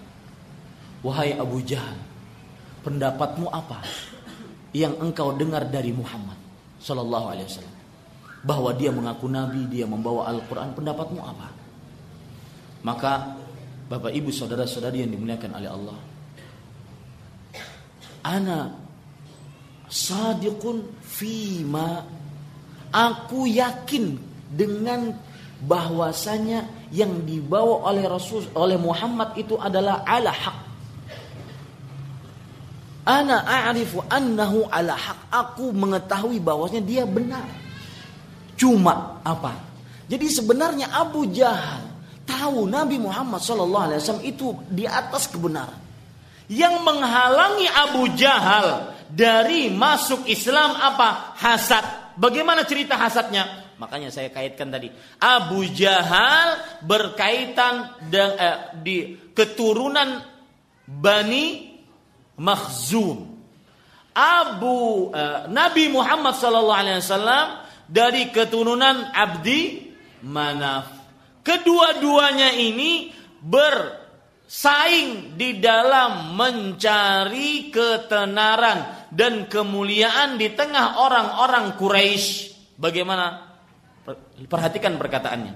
Tanaza'na nahnu wa bani Abdi Manab asy-Syaraf. Kami Bani Makhzum dan Bani Abdu Manab keturunan Makhzum kata Abu Jahal dan Bani Adi Manab kita itu sering bersaing untuk mendapatkan ketenaran menjadi pemuka masyarakat di tengah orang-orang Quraisy. Bagaimana? At'amu fa'at'amna. Artinya mereka Banu Abdi Manab memberikan makan kepada orang-orang yang datang ke Mekah. Memberikan makan kepada orang-orang yang menunaikan ibadah haji. Dan kami, eh, kami dari Bani Makhzum pun bisa memberikan makan. Ini sama berarti. Sedang kemudian, wahamalu fahamalna. Kami menolong orang yang datang ke Mekah. Ka, uh, Ba, Bani Abdi Manab menolong orang yang datang ke Mekah dan kami pun menolong orang. Sama berarti. Wa u'tu wa a'tu fa'ataina. Mereka memberikan hadiah kepada orang-orang di Mekah. Kami pun memberikan hadiah karena saling bersaing antara apa tadi? Bani Abdi Manab dengan apa? Bani Makhzum bersaing. Hatta idza tadaba tada zaina ala rukab wa kunna kafara sayrihan sampai kita itu selalu bersaing sama hampir sama selalu dalam segala sesuatu. Qalu minna nabi ya'tihi alwahyu minas sama famata nudriku mithla tapi ternyata sekarang Bani Abdul Manab mengaku oh dari kami ada nabi. Kalau begitu kalau kita ikuti dia maka kita kalah dengan Bani Abdi Manab Paham ceritanya Pak? Kalau di keturunan Bani Abdul Manaf ada Nabi, maka kita bagaimana? Bani Makhzum bagaimana? Ini menunjukkan Abu Jahal, Abu Lahab tidak mau beriman bukan karena tidak tahu Rasul Shallallahu Alaihi Wasallam itu benar, tetapi karena apa? Hasad. Hasad yang menyebabkan Abu Lahab tidak mau beriman. Hasad yang menyebabkan Abu Jahal tidak mau beriman. Ini yang ketiga. Yang keempat, hasad yang menyebabkan Abdullah bin Ubay bin Salul menjadi orang munafik yang memfitnah menyakiti Rasulullah sallallahu alaihi wasallam. Hasad yang menyebabkan Abdullah bin Ubay bin Salul menjadi orang munafik. Bapak Ibu, saudara-saudari, sebelum saya lanjutkan cerita Abdullah bin Ubay bin Salul, alangkah indahnya kalau tadi Abu Jahal dia mengatakan ini arahu ala haq. Aku melihat Muhammad itu benar sebenarnya. Maka alangkah indahnya kalau dia beriman. Ucapkan la ilaha illallah intahina selesai sudah sebenarnya. Dulu tidak ada syariat sholat, tidak ada zakat, tidak ada uh, tidak ada hal-hal lain dari syariat syariat Islam. Kalau dia mati di Mekah selesai. Tidak berat Islam di zaman Mekah, nggak berat. Nggak ada sholat, nggak ada puasa, nggak ada zakat, tidak berat. Tetapi gara-gara hasad Abu Jahal tidak mau beriman. Ya, hasad yang menyebabkan Abu Jahal tidak beriman kepada Rasulullah Shallallahu Alaihi Wasallam.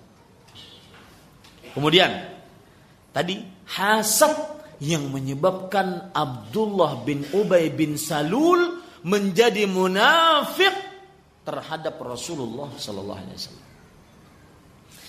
Bapak Ibu saudara-saudari yang dimuliakan oleh Allah lihat ya Ini yang menyebabkan manusia dalam kehidupan kita sehari-hari kadang-kadang hasad yang menyebabkan orang melakukan keburukan-keburukan.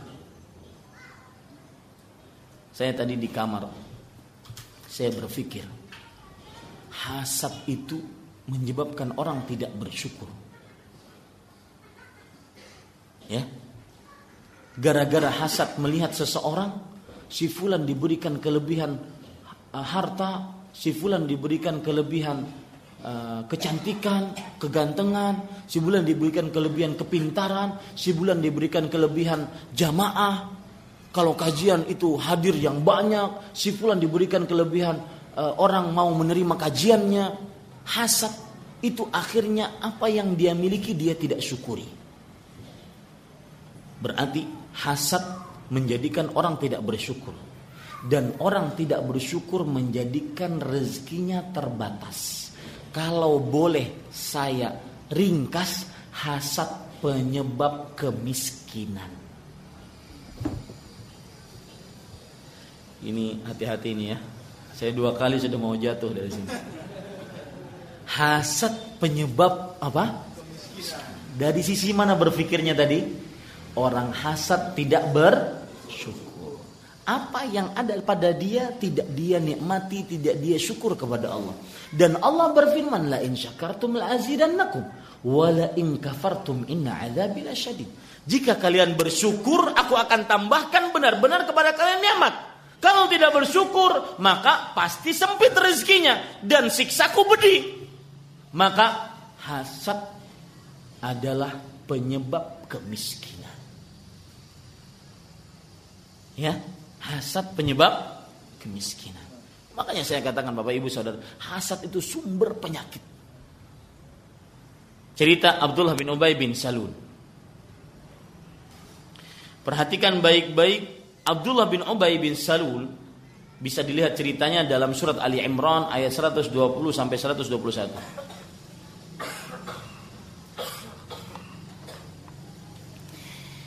Abdullah bin Ubay bin Salul ini perlu diketahui di zaman Mekah Nabi diutus menjadi nabi dan rasul ketika berada di mana? Di Mekah.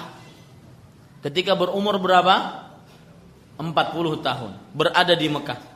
Selama di Mekah berapa tahun beliau?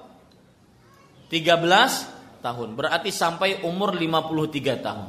Selama 13 tahun berdakwah di Mekah tidak ada satu orang munafik pun. Tidak ada satu orang munafik. Di zaman Mekah, periode Mekah hanya ada Islam dan kafir. Hanya ada apa?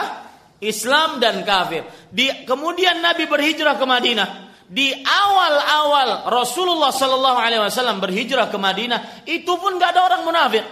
Sampai saatnya Rasulullah SAW menang pada peperangan Badar, maka orang-orang kafir yang berada di kota Madinah pun merasa terancam. Kalau kita tidak mau beriman kepada Muhammad Sallallahu Alaihi Wasallam, maka kita akan diusir dari kota Madinah ini. Mereka sudah punya kekuatan, bisa mengalahkan orang-orang kafir Quraisy di, di Badar maka mereka pun menjadi orang muna, munafik. Ya, menjadi orang munafik. Para ikhwah yang dirahmati oleh Allah, ada cerita menarik tentang kenapa timbulnya munafik. Salah satu sebab utamanya adalah apa? Hasad. Tema kita ini. Ceritanya bagaimana? Dahulu, sebelum timbulnya munafik, Abdullah bin Ubay bin Salul belum beriman. Dia masih di atas kekafiran dan memperlihatkan kekafirannya. Dan seorang sahabat Rasul Shallallahu Alaihi Wasallam memberitahukan kepada Rasulullah, wahai Rasulullah, itu pemuka dari orang-orang Madinah. Salah satunya ini, namanya Abdullah bin Ubay bin Salul. Coba dakwahi dia, wahai Rasulullah. Rasulullah Shallallahu Alaihi Wasallam orang yang senantiasa semangat untuk berdakwah, maka suatu ketika beliau mendatangi de, dengan keledainya beliau naik ke atas dia, dia uh, menunggangi keledainya mendatangi Abdullah bin Ubay bin Salul yang sedang duduk-duduk dengan orang-orang kafir lainnya. Ini ingat cerita ini sebelum adanya apa? Orang muna, munafik. Kemudian para ikhwan yang dirahmati oleh Allah Subhanahu wa taala, datanglah Rasulullah, kemudian beliau menambatkan keledainya, kemudian Abdullah bin Ubay bin Salul melihat Nabi Muhammad wasallam. Sambil mem memegang uh, surbannya dan di ujung surbannya dipegang diletakkan di hidungnya dia mengatakan la tughabbiru alaina la tughabbiru alaina. Wahai fulan wahai kamu yang baru datang menunjuk kepada Rasul sallallahu alaihi wasallam jangan bikin debu di sini jangan bikin debu di sini itu Abdullah bin Ubay bin Salul perkataannya kepada Rasulullah SAW dahulu. Sebelum akhirnya nanti dia menjadi orang munafik. Maka Rasul Shallallahu Alaihi Wasallam pun mulai berdakwah. Assalamualaikum berdakwah. Kata Abdullah bin Ubay bin Salul, Ya hada, wahai hada, wahai orang ini, idhab ila rahlik, pulang kau ke rumahmu. Kalau nanti datang ada dari kami ini yang mendatangi engkau, ceritakan dongeng-dongeng sana. Karena kan Al-Quran yang disampaikan oleh Rasulullah bercerita tentang umat-umat sebelumnya. Bercerita tentang Nabi Adam, Nabi Nuh, Nabi Ibrahim, Nabi Musa, Nabi Isa. Ini disebut oleh Abdullah bin Ubay bin Salul sebagai dongeng. Kalau nanti kami datang ke sana, sekarang bahasa kita gini. Orang hasad tuh, eh sekarang ente pergi aja pulang ke rumah. Nanti kalau kami mau kami datangin. Nanti kalau kami mau kami datangin, kamu baru cerita. Cerita tuh, terserah aja mau cerita apa aja. Lihat perjuangan Rasulullah SAW. Maka kadang-kadang kalau kita mengingat perjuangan Rasulullah SAW bisa meneteskan air mata. Bisa terenyuh begitu tegarnya Rasulullah SAW untuk memperjuangkan agama Islam. Di saat di tengah-tengah kaum muslim sebagian ada yang mental-mental tempe, mental-mental kerupuk, sedikit saja dikatakan sebagai ajaran sesat, ajaran Wahabi, langsung melempem. Enggak, harus tegar. Ini sunnah Rasul Sallallahu Alaihi Wasallam. Ini hadis Rasul Sallallahu Alaihi Wasallam. Ini ajaran Rasulullah Sallallahu Alaihi Wasallam. Harus tegar, bagaikan orang yang memegang batu api. Malu berpakaian Muslim di tengah orang orang-orang kafir. Muslim ya, saya Muslim. Saya memakai jenggot, saya memakai peci, saya memakai pakaian-pakaian muslim. Tidak seperti Anda. Saya muslim, harus bangga. Nahnu qaumun a'azzana bil Islam. Famahma betagaina bighairihi Allah. Kata Umar bin Khattab radhiyallahu anhu. Kita kaum yang dimuliakan oleh Allah dengan Islam, bangga dengan Islamnya. Bangga dengan sunnah Rasul wasallam. Jangan malu-malu. Dan Kapan kita mencari kejayaan dengan selain Islam, niscaya pasti Allah akan hinakan. Ini bagi orang-orang yang di bulan Februari ini, menurut kita Rabiul Tsani ini, yang merayakan hari kasih sayang, kasih sayang, kasih sayang palsu. Ya. Hari-hari perbuatan-perbuatan bid'ah yang tidak dicontohkan di zaman Rasul sallallahu alaihi wasallam harus menjadi seorang muslim sejati. Kembali ke permasalahan tadi Bapak Ibu saudara-saudari, Abdullah bin Ubay bin Salul radhi, uh, apa Abdullah bin Ubay bin Salul kemudian mengatakan dengan perkataan kamu pulang ke rumah nanti kalau kami datang baru cerita deh. Sekarang kita lagi sibuk dengan urusan kami. Jangan cerita di sini. Dakwah disebut cerita oleh mereka. Pulanglah Rasulullah SAW masuk kepada Sa'ad bin Ubadah Eh, masuk kepada Abu Talha yaitu Sa'ad bin Ubadah. Abu Talha seolah seorang uh, dari yang dijamin oleh Rasul Shallallahu Alaihi Wasallam masuk ke dalam surga. Kata Sa'ad kata Abu Talha wahai Rasulullah. Kata uh, sebelumnya itu kata Rasul Shallallahu Alaihi Wasallam wahai Sa'ad Apakah kamu mendengar apa yang dikatakan oleh Abul Hubab? Wahai Abu Talha, kamu nggak dengar nggak tadi yang dikatakan oleh Abdullah bin Ubay bin Salul? disebutkan oleh Rasulullah dengan kunyahnya untuk memuliakan orang tersebut. Lihat akhlak Rasulullah SAW. Ketika beliau dihinakan malah orang yang menghinanya dimuliakan oleh beliau.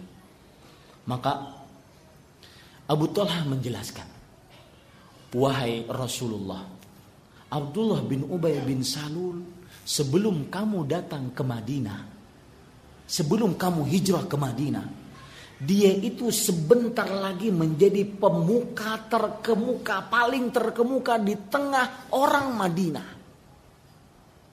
Maka ketika kamu datang otomatis kedudukan dia jadi jadi jatuh digantikan dengan engkau wahai Rasulullah. Maka ultuf urfuq bihi. Wajar kalau dia hasad. Uh, lemah lembutlah dengan Abdullah bin Ubay bin Sa'ad. Jadi gara-gara hasad Abdullah bin Ubay bin Salul menjadi orang munafik. Dan sampai akhir hayatnya gara-gara hasad Abdullah bin Ubay bin Salul menjadi orang munafik. Dan sepak terjang Abdullah bin Ubay bin Salul yang banyak merugikan kaum muslim. Pertama, ketika perang Uhud, dia yang mengajak sebagian besar sekitar sepertiga dari kaum muslim yang sudah berada di Uhud untuk pulang kembali ke kota Madinah. Bayangkan Pak, kita sudah siap-siap bertempur dengan musuh. Eh yang di samping mengatakan, Sat, anda pulang dulu ya. Mau ke Selipi, mau tidur dulu. Gimana coba? Perasaannya gimana? Orang sudah di depan musuh ini. Ini sepertiga pulang. Gara-gara Abdullah bin Ubay bin Salul. Gara-gara hasad. Gara-gara hasad itulah Abdullah bin Ubay bin Salul. Dia yang memfitnah Aisyah. Gara-gara hasadlah dia yang mengatakan di dalam surat Ali Imran ayat 120 sampai 121. In tamsaskum hasanatun tasu'hum. Jika kalian wahai kaum muslim mendapatkan kemenangan, maka orang munafik benci Wa in tusibukum sayyi'atun yafrahu biha. Kalau seandainya kalian dapat kekalahan, maka mereka senang. Gara-gara hasad. Abdul gara-gara hasad Abdullah bin Ubay bin Salul akhirnya di akhirat Allah berfirman innal munafiqin fid darkil asfali minan nar sesungguhnya orang munafik di dalam api neraka sedalam-dalamnya gara-gara apa? Hati-hati Pak. Hasad si sumber penyakit. Ini cerita yang keberapa tadi Pak? Yang keempat. Sudah bosan dengan cerita? Belum? Terus. Ya, perhatikan baik-baik. Gara-gara hasad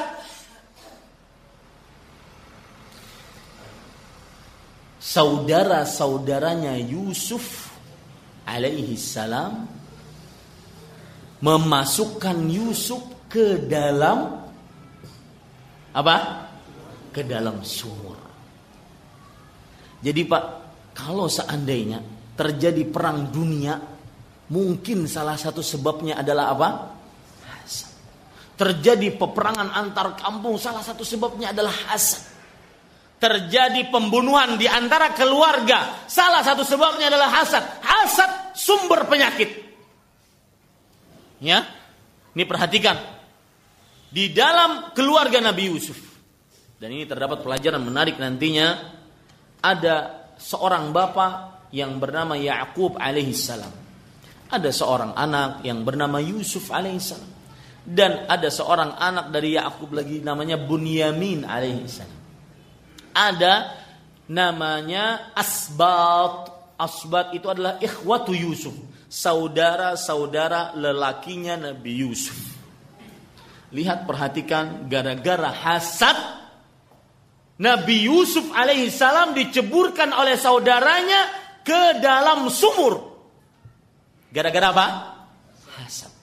Perhatikan baik-baik ceritanya dalam surat Yusuf ayat 7 sampai 10. Allah Subhanahu wa taala berfirman, "Laqad kana fi Yusufa wa ikhwatihi ayatun lisailin. Sungguh di dalam Nabi Yusuf dan saudara lelakinya terdapat tanda-tanda kekuasaan Allah Subhanahu wa taala untuk orang-orang yang beriman. Idh qalu la Yusufu wa akhuhu ahabbu ila abina minna wa nahnu usbah inna abana lafi dhalalim mubin. Artinya ketika saudara-saudara lelakinya Nabi Yusuf berkata, lihat hasad. Ya. Yusuf, sungguh Yusuf dan Benyamin itu adalah lebih ia lebih disukai oleh bapak kita. Kenapa ya Yusuf alaihissalam Benyamin itu lebih disukai oleh bapak dibandingkan kita? Wa nahnu usbah. Padahal kita ini adalah sekelompok yang besar. Kita ini kakak-kakaknya Yusuf. Inna abana lafi dhalalim mubin. Sesungguhnya bapak kita itu benar-benar dalam kesesatan yang nyata. Nah, lihat gara-gara hasad mereka ke terhadap Yusuf dan Benyamin, akhirnya mereka mempunyai keburukan. Ceritanya Bapak Ibu Saudara-saudari, kenapa sih Nabi Yakub alaihissalam lebih senang kepada Nabi Yusuf anaknya dibandingkan kepada Al Asbab? Asbab itu adalah uh, nama gelar untuk saudara-saudaranya Nabi Yusuf. Apa namanya? Asbab. Alif, hamzah di atas alif, sin, ba, alif dan to. Asbab. Ini adalah gelar untuk saudara-saudaranya Nabi Yusuf. Disebutkan dalam Al-Quran Asbab. Baik.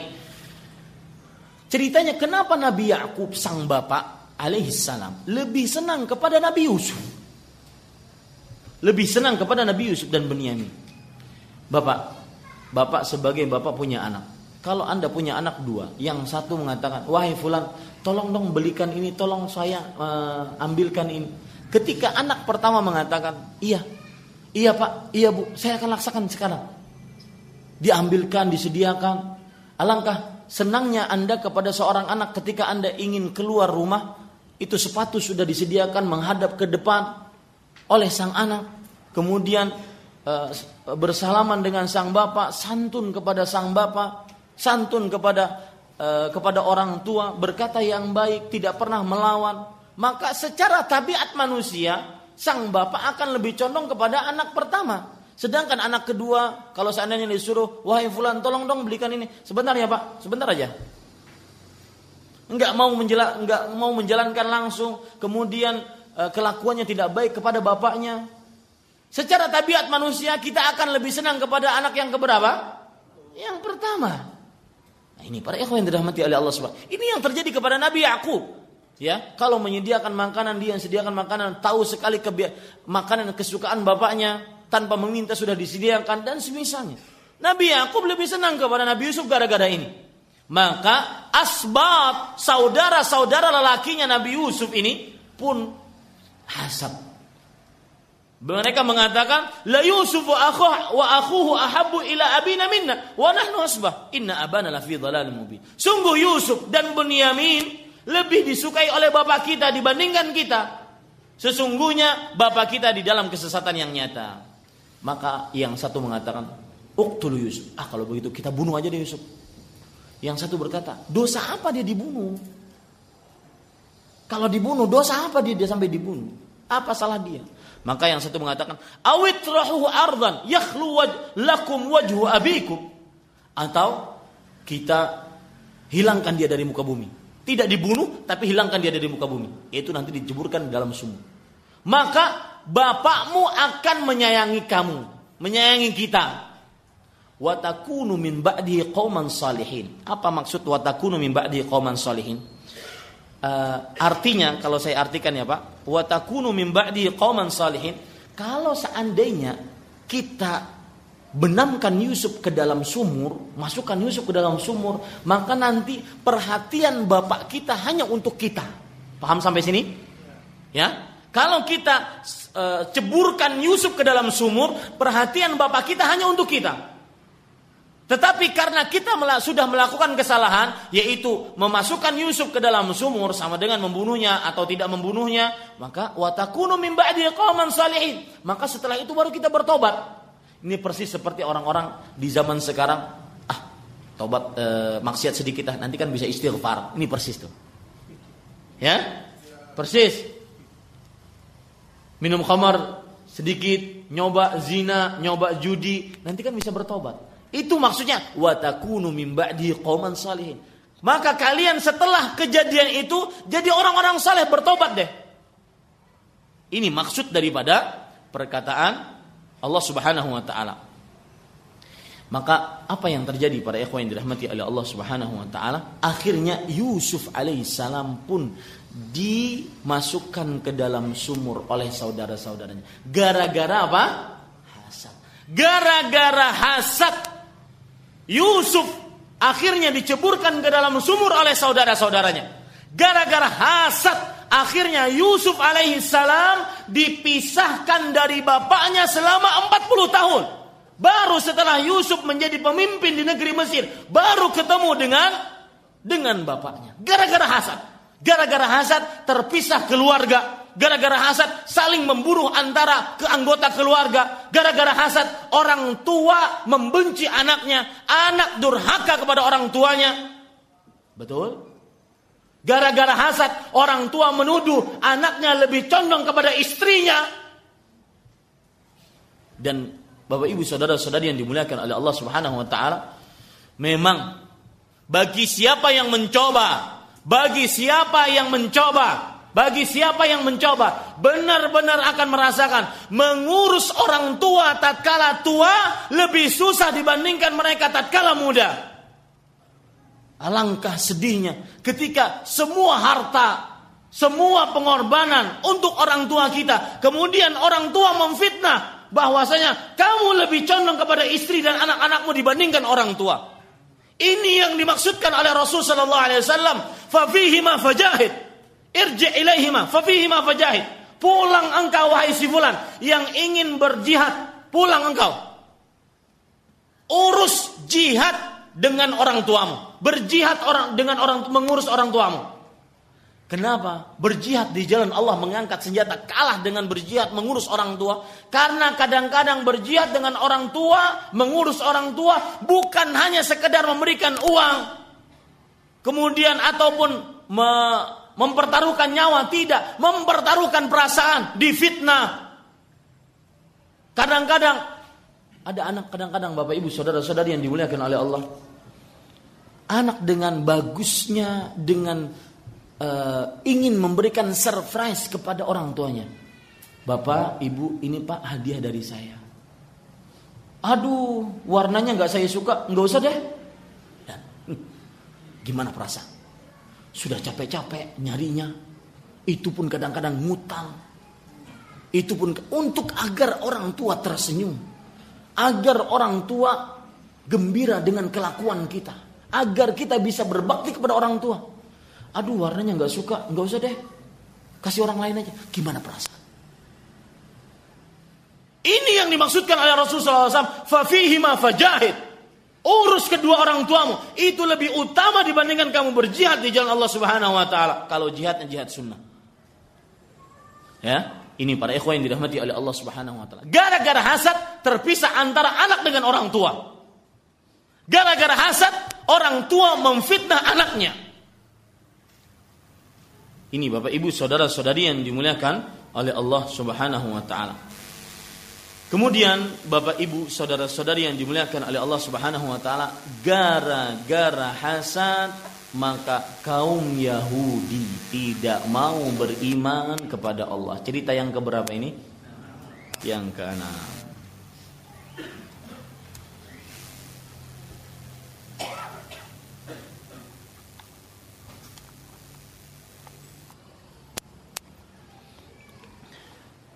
Cerita ini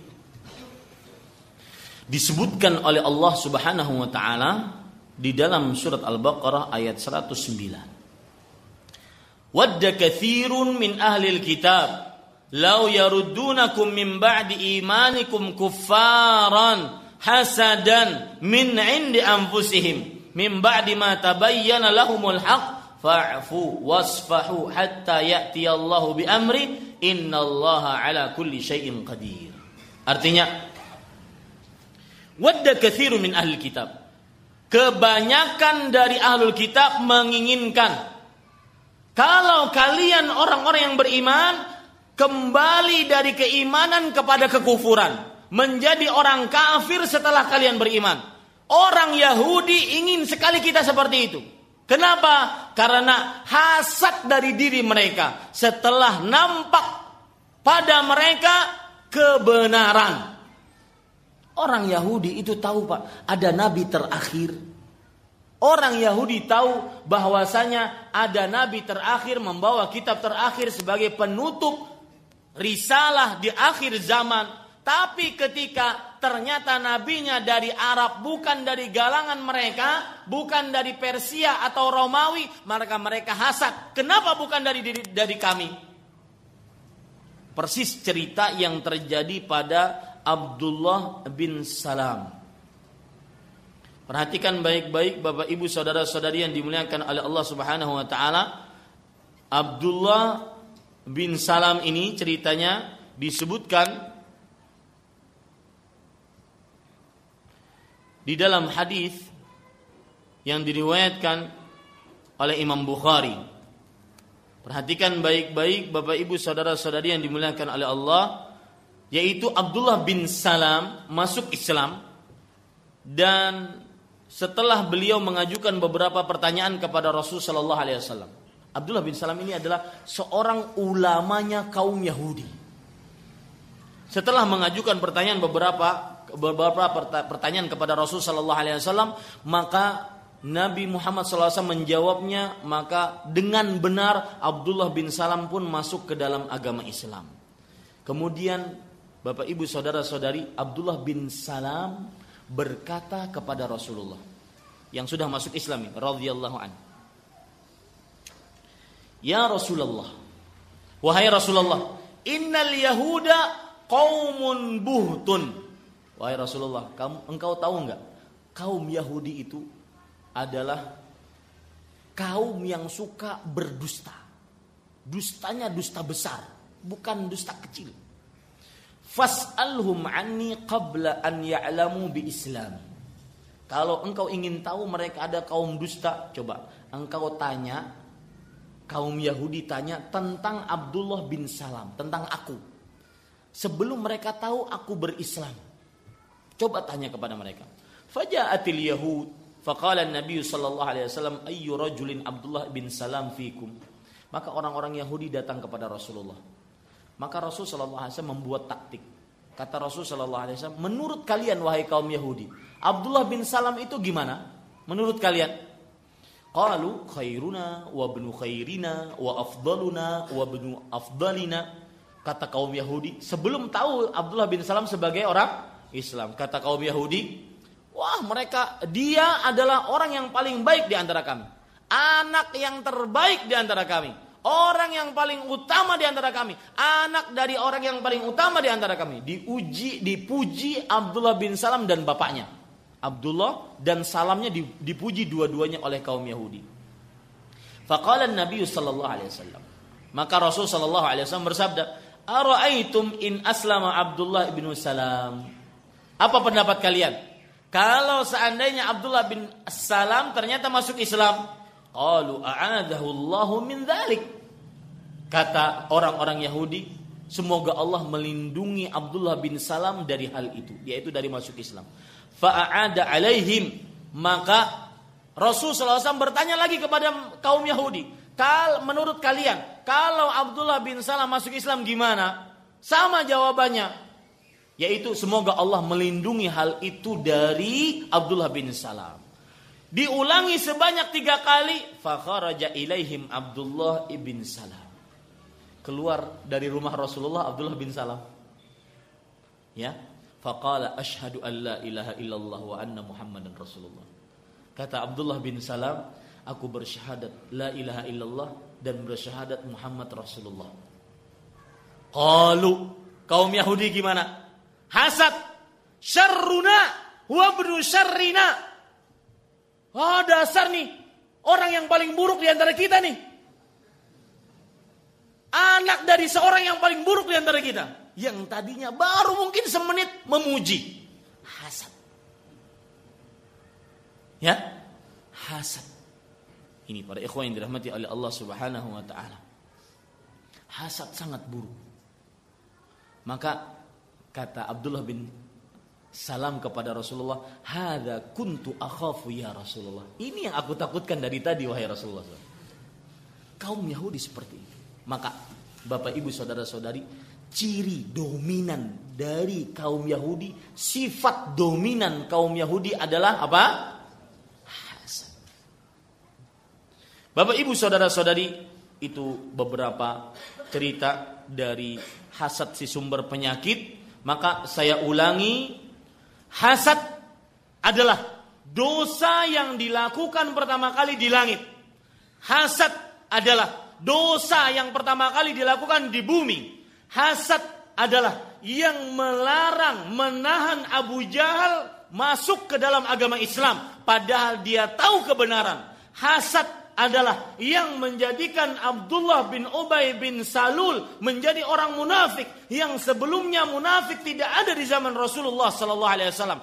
Hasad adalah yang menjadikan Yusuf diceburkan oleh saudara-saudara lelakinya ke dalam sumur yang akhirnya dengan hasad Yusuf alaihissalam dipisahkan oleh bapaknya selama 40 tahun. Hasad adalah dosa, sifat yang sangat dominan dari seorang Yahudi. Ini kalau kita perhatikan hasad si sumber penyakit. Kalau ingin kita ambil hadis-hadis Rasul Shallallahu Alaihi Wasallam, kira-kira apa saja tentang buruknya hasad? Perhatikan baik-baik Bapak Ibu saudara-saudari yang dimuliakan oleh Allah Subhanahu Wa Taala. Buruknya hasad dari dalil Al-Quran dan Sunnah. Saya dikasih waktu sampai jam 11 oleh panitia karena harus sholat di mana begitu. Setelah zuhur harus di sana. Tapi tidak mengapa, mudah-mudahan cukup. Lihat, kita ambil sekarang poin yang ketiga. Tadi poin pertama, amalan hati lebih utama dibandingkan amalan zahir.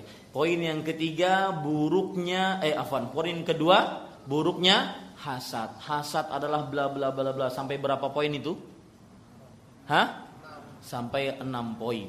Ya sampai enam poin. Yang ketiga yaitu dalil-dalil dari Al-Quran dan Sunnah tentang tercelaknya sifat hasad.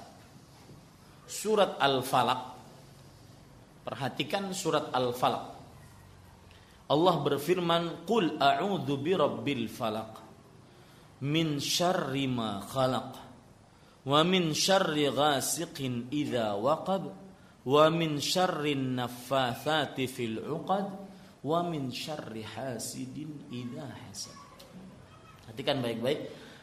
Katakanlah wahai Muhammad, aku berlindung dengan Rabb yang memiliki waktu palak. Aku berlindung dari keburukan yang tercipta. Aku berlindung dari malam jika sudah meliputi. Aku berlindung dari wanita-wanita penyihir yang meniup di buhul-buhul. Dan aku berlindung dari keburukan seorang yang hasad jika dia hasad.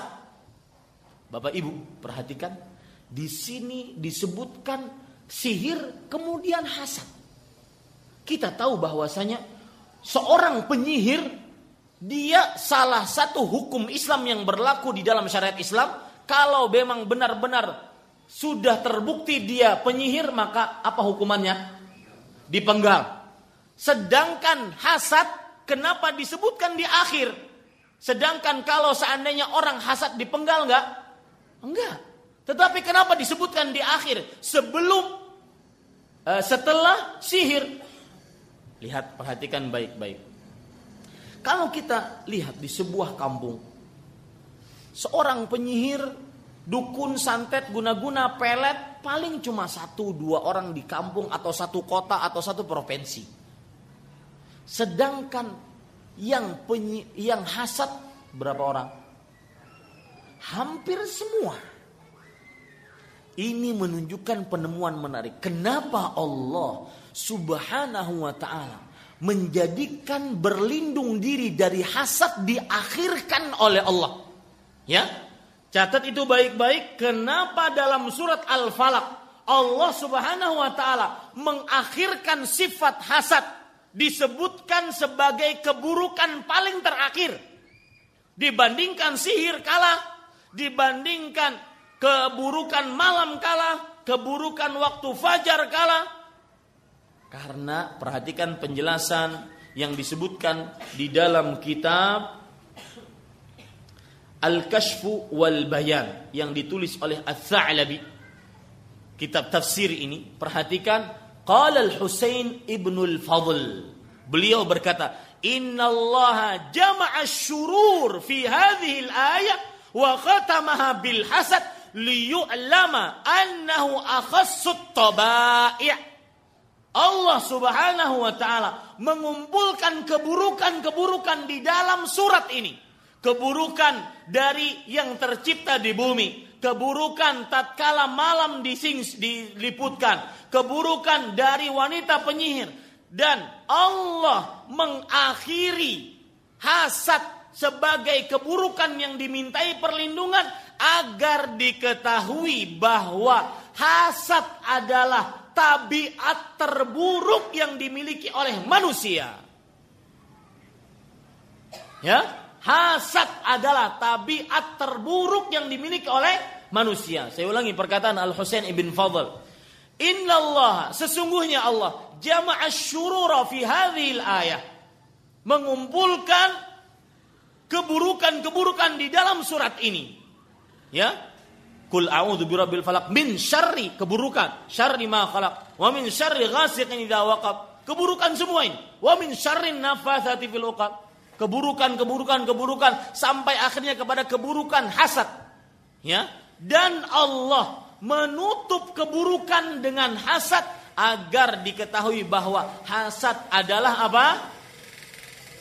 Seburuk-buruk tabiat manusia. Ini para ikhwan yang dirahmati oleh Allah Subhanahu wa taala.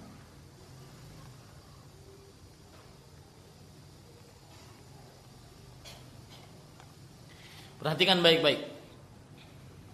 Kemudian disebutkan di dalam kitab Mafatihul Ghaib yang ditulis oleh Mafatihul Ghaib yang ditulis oleh Ar-Razi. Dia mengatakan, "Kama anna syaitan huwa nihayah fil ashkhas al-madhmumah walihada as-sabab khatamallahu majami' asy-syurur al-insaniyah bil hasad wa huwa qawluhu wa min syarri hasidin idza hasad. Kama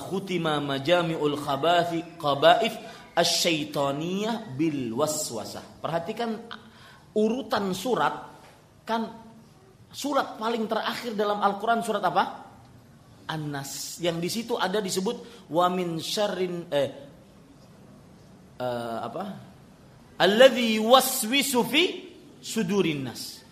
Ya, di sini Allah menyebutkan surat terakhir adalah An-Nas yang berkaitan dengan syaitan. Surat sebelum terakhir adalah yang berkaitan dengan keburukan manusia. Perhatikan perkataan Ar-Razi. Sebagaimana syaitan, dia adalah keburukan paling terakhir. Makhluk yang paling buruk. Tidak ada makhluk terburuk kecuali iblis dan syaitan. Ya, oleh karena itu Allah menutup keburukan-keburukan manusia dengan hasad. Kenapa? Karena manusia sifat terburuknya adalah hasad. Sebagaimana syaitan sifat terburuknya adalah was-was memberikan gangguan kepada manusia. Nah, itu penjelasan dari para ulama, Bapak Ibu, saudara-saudari yang dimuliakan oleh Allah Subhanahu wa taala. Perhatikan baik-baik sekarang kita ambil satu hadis dari Al dari hadis-hadis Rasul Shallallahu Alaihi Wasallam tentang buruknya hasad. Rasul Shallallahu Alaihi Wasallam bersabda dalam hadis yang diriwayatkan oleh Imam Abu Daud, Iyyakum wal hasad fa innal hasada ya'kulul hasanat kama ta'kulun narul hatab. Jauhi sifat hasad. Sesungguhnya hasad menghapuskan, memakan hasanah, pahala sebagaimana api membakar kayu bakar. Api membakar kayu bakar habis gak? Hasad memakan hasanah habis. Berarti saya pernah ngisi di sini juga penghapus pahala. Tambahkan itu yang mempunyai catatannya, penghapus pahala salah satunya adalah apa? Hasad. Kemudian dalil yang lain yang disebutkan oleh Rasul Shallallahu Alaihi Wasallam adalah Nabi Muhammad Shallallahu Alaihi Wasallam bersabda, لا yastami'u في جوف عبد غبار في سبيل الله وفيح جهنم ولا يستمع في جوف عبد الإيمان والهسَط. Tidak akan pernah terkumpul di dalam rongga orang beriman, badan orang beriman dua sifat, keimanan dan hasad nggak pernah ngumpul. Berarti imma hasad, imma iman ini kira-kira yang bisa saya sampaikan Bapak Ibu saudara-saudari maka kita katakan hasad si sumber penyakit. Kita berlindung kepada Allah Subhanahu wa taala dengan nama-nama Allah yang husna dan sifat-sifatnya yang mulia agar dijauhkan dari hasad. Amin ya rabbal alamin. Wallahu a'lam.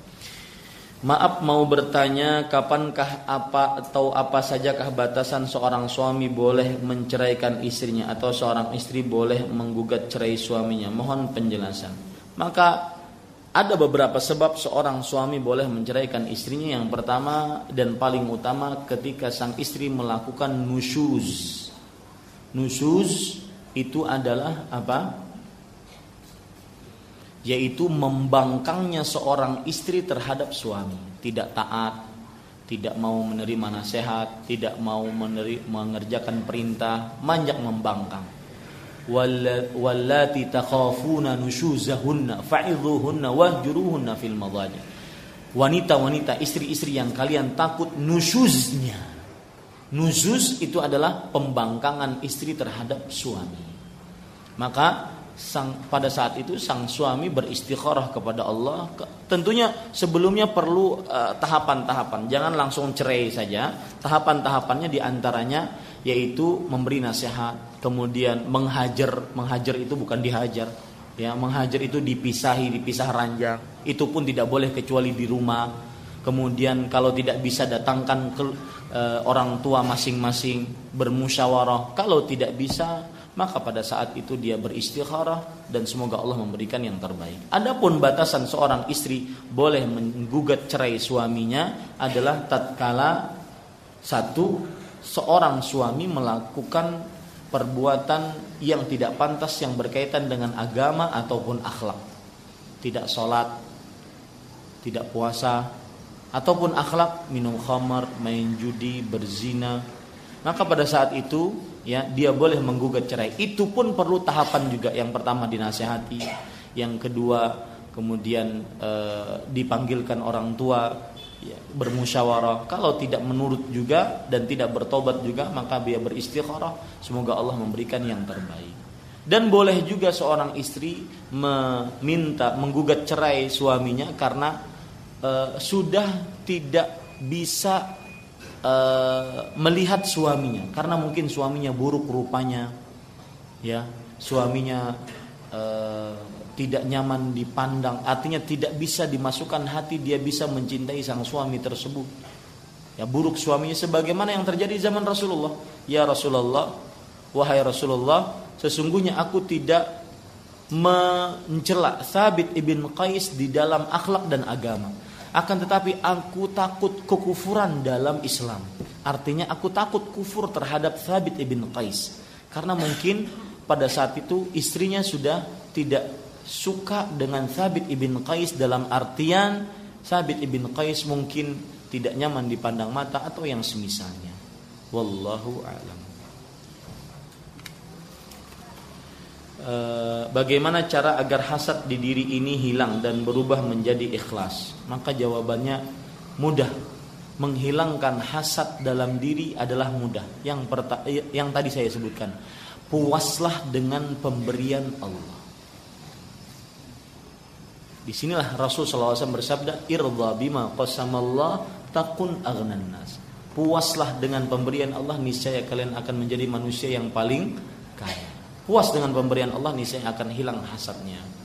Misalkan ya, Kalau seandainya Allah menciptakan kita, ya hidungnya pancung ke bawah, ya sudahlah, terima. Alhamdulillah ala kulli hal. Ya. Kalau seandainya Allah menciptakan kita kulitnya putih tua. Paham Pak, putih tua. Putih tua itu istilah Banjarmasin. Ya, bagi orang-orang yang berkulit agak gelap. Di kalau si laki melamar perempuan, dia bertanya gimana kulit perempuan tersebut? Putih sih, tapi tua. Nah, itu menandakan hitam. Hati-hati kalau di Banjarmasin ya ke sana. Jika seorang istri meminta izin keluar rumah yang utama kepada suami atau orang tuanya sedangkan kami tinggal bersama orang tua, maka jawabannya suami. Karena sang suami Allah Subhanahu wa taala berfirman, "Fas-salihat qanitat hafizatun lil ghaibi bima hafizallah." Wanita-wanita yang saleh adalah qanitat. Salah satu tafsiran dari qanitat muti'at li azwajihinna, orang yang taat kepada suaminya. Nah, Para ulama seperti Syekhul Islam mengatakan tidak ada ketaatan yang wajib dilakukan oleh seorang perempuan setelah dia menikah kecuali ketaatan e, setelah dia menikah dan setelah dia melaksanakan hak-hak Allah dan Rasulnya kecuali ketaatan kepada suami. Maka pada saat itu dia minta izin kepada suaminya. Meskipun jangan juga dia acuh tak acuh dengan orang tuanya, dia juga berpamitan kepada bapak ibunya. Wallahu a'lam. Dan apabila sang suami tidak mengizinkan, sang orang tua mengizinkan, maka pada saat itu jangan diambil sikap frontal. Ya, suami saya mengizinkan kok, bapak ibu. Kenapa bapak ibu nggak mengizinkan? Kemudian dia keluar begitu. Jangan sampai menyakiti bapak ibu. Akan tetapi dikompromikan. Wallahu a'lam. Bekal apa yang harus saya bawa untuk kematian saya karena suatu saat saya akan meninggal. Entah kapan mohon nasihatnya. Maka tidak ada lain bekal kecuali amal sebagaimana dalam hadis riwayat Imam Ahmad, Imam Abu Dawud dari Al-Bara ibn Azib setelah seorang dimasukkan ke dalam kubur kemudian didatangi oleh dua malaikat kalau dia beriman diluaskan kuburnya dibukakan satu pintu surga e, menuju kuburan dia bau-bau surga masuk ke dalam kuburan dia kemudian dia berkata ya Rabbi aqimis sa'ah Wahai Rabbku, masukkan aku ke dalam surga. Setelah itu datanglah seorang yang berwajah menarik berpakaian yang bersih sampai si mayat yang dikubur tadi bertanya man anta? Fawajhuka alladhi alladhi ya'ti bi siapa engkau? Wajahmu adalah orang yang mendatangkan kebaikan. Maka dia mengatakan lihat. Dia mengatakan ana amaluka salih. Aku apakah di situ dia mengatakan aku hartamu aku eh, kebagusan kecantikan wajahmu aku jabatanmu aku kendaraaanmu enggak aku adalah amal saleh. Itu bekal, beramal saleh. Rasul Shallallahu Alaihi Wasallam bersabda ketika beliau ditanya ayul mukminina akyas wanit eh, orang beriman mana yang paling paling cerdas Nabi Muhammad Shallallahu Alaihi Wasallam menjawab Aktharhum lil mauti dzikran wa ahsanuhum lima ba'dahu isti'dadan ulaikal akyas artinya yang paling banyak mengingat kematian dan paling baik persiapannya setelah kematian yaitu amal. Maka bekal tidak lain untuk menghadapi kematian kecuali amal. Wallahu a'lam. Bagaimana hukumnya memajang hiasan piring keramik atau guci-guci yang tidak tahu ternyata mengandung tulang-tulang binatang bahkan tulang babi? Seperti ada yang buat dari Eh, keramik apa disebutkan di sini maka jawabannya Bapak Ibu saudara-saudari yang dimuliakan oleh Allah untuk pemajangan yang seperti ini di rumah-rumah kita maka perhatikan Rasul uh, para ulama mengatakan salah satu pengertian zuhud az-zuhud adalah tarku mala yang fil akhir meninggalkan sesuatu yang tidak bermanfaat untuk kehidupan akhirat. Itu pajangan-pajangan itu akan banyak akan mendatangkan pertanyaan lebih banyak sudah belinya mahal-mahal cuma untuk dipajang. Ya. Mendingan dikerjakan untuk sesuatu yang lebih bermanfaat untuk orang lain. Sururun yudkhilu ala qalbi muslim. Untuk memasukkan kegembiraan ke dalam hati seorang muslim itu lebih baik. Ya. Dan Rasul sallallahu alaihi bersabda, "Min husni islamil mar'i tarkuhu ma la ya'ni." Meninggalkan sesuatu meninggalkan eh, termasuk kebaikan keislaman seseorang adalah meninggalkan sesuatu yang tidak bermanfaat untuknya. Bukan haram dia akan tetapi lebih baik dijauhi. Apalagi sampai terjadi seperti ini, ada tulang-tulang binatang-binatang yang diharamkan, yang najis masuk ke dalam rumah kita. Wallahu a'lam. Doa untuk menjauhkan sifat dari hasad yang diajarkan oleh Rasulullah Shallallahu Alaihi Wasallam. Saya belum dapatkan doanya, ya akan tetapi uh, yang paling yang bisa dibaca yaitu ya muqallibal qulub tsabbit qalbi ala din wahai yang membolak-balikan hati tetapkan hatiku di atas agama karena hasad berkaitan dengan dengan hati adapun secara khusus saya belum dapatkan wallahu alam apakah benar bahwa gerakan preman so, preman sorry sekte dalam Yahudi ada dan berbuat makar untuk menghancurkan Islam dan umat Islam. Allahu alam. Tetapi bagaimanapun kaum Yahudi mempunyai makar untuk Islam dan umat Islam. Adapun gerakan ini saya belum pernah membaca, belum pernah mengetahuinya. Wallahu alam. Apakah benar mereka sedang menunggu Tuhan atau dewa mereka yang bermata satu? Enggak tahu saya. Enak ya, jawab enggak tahu itu enak banget.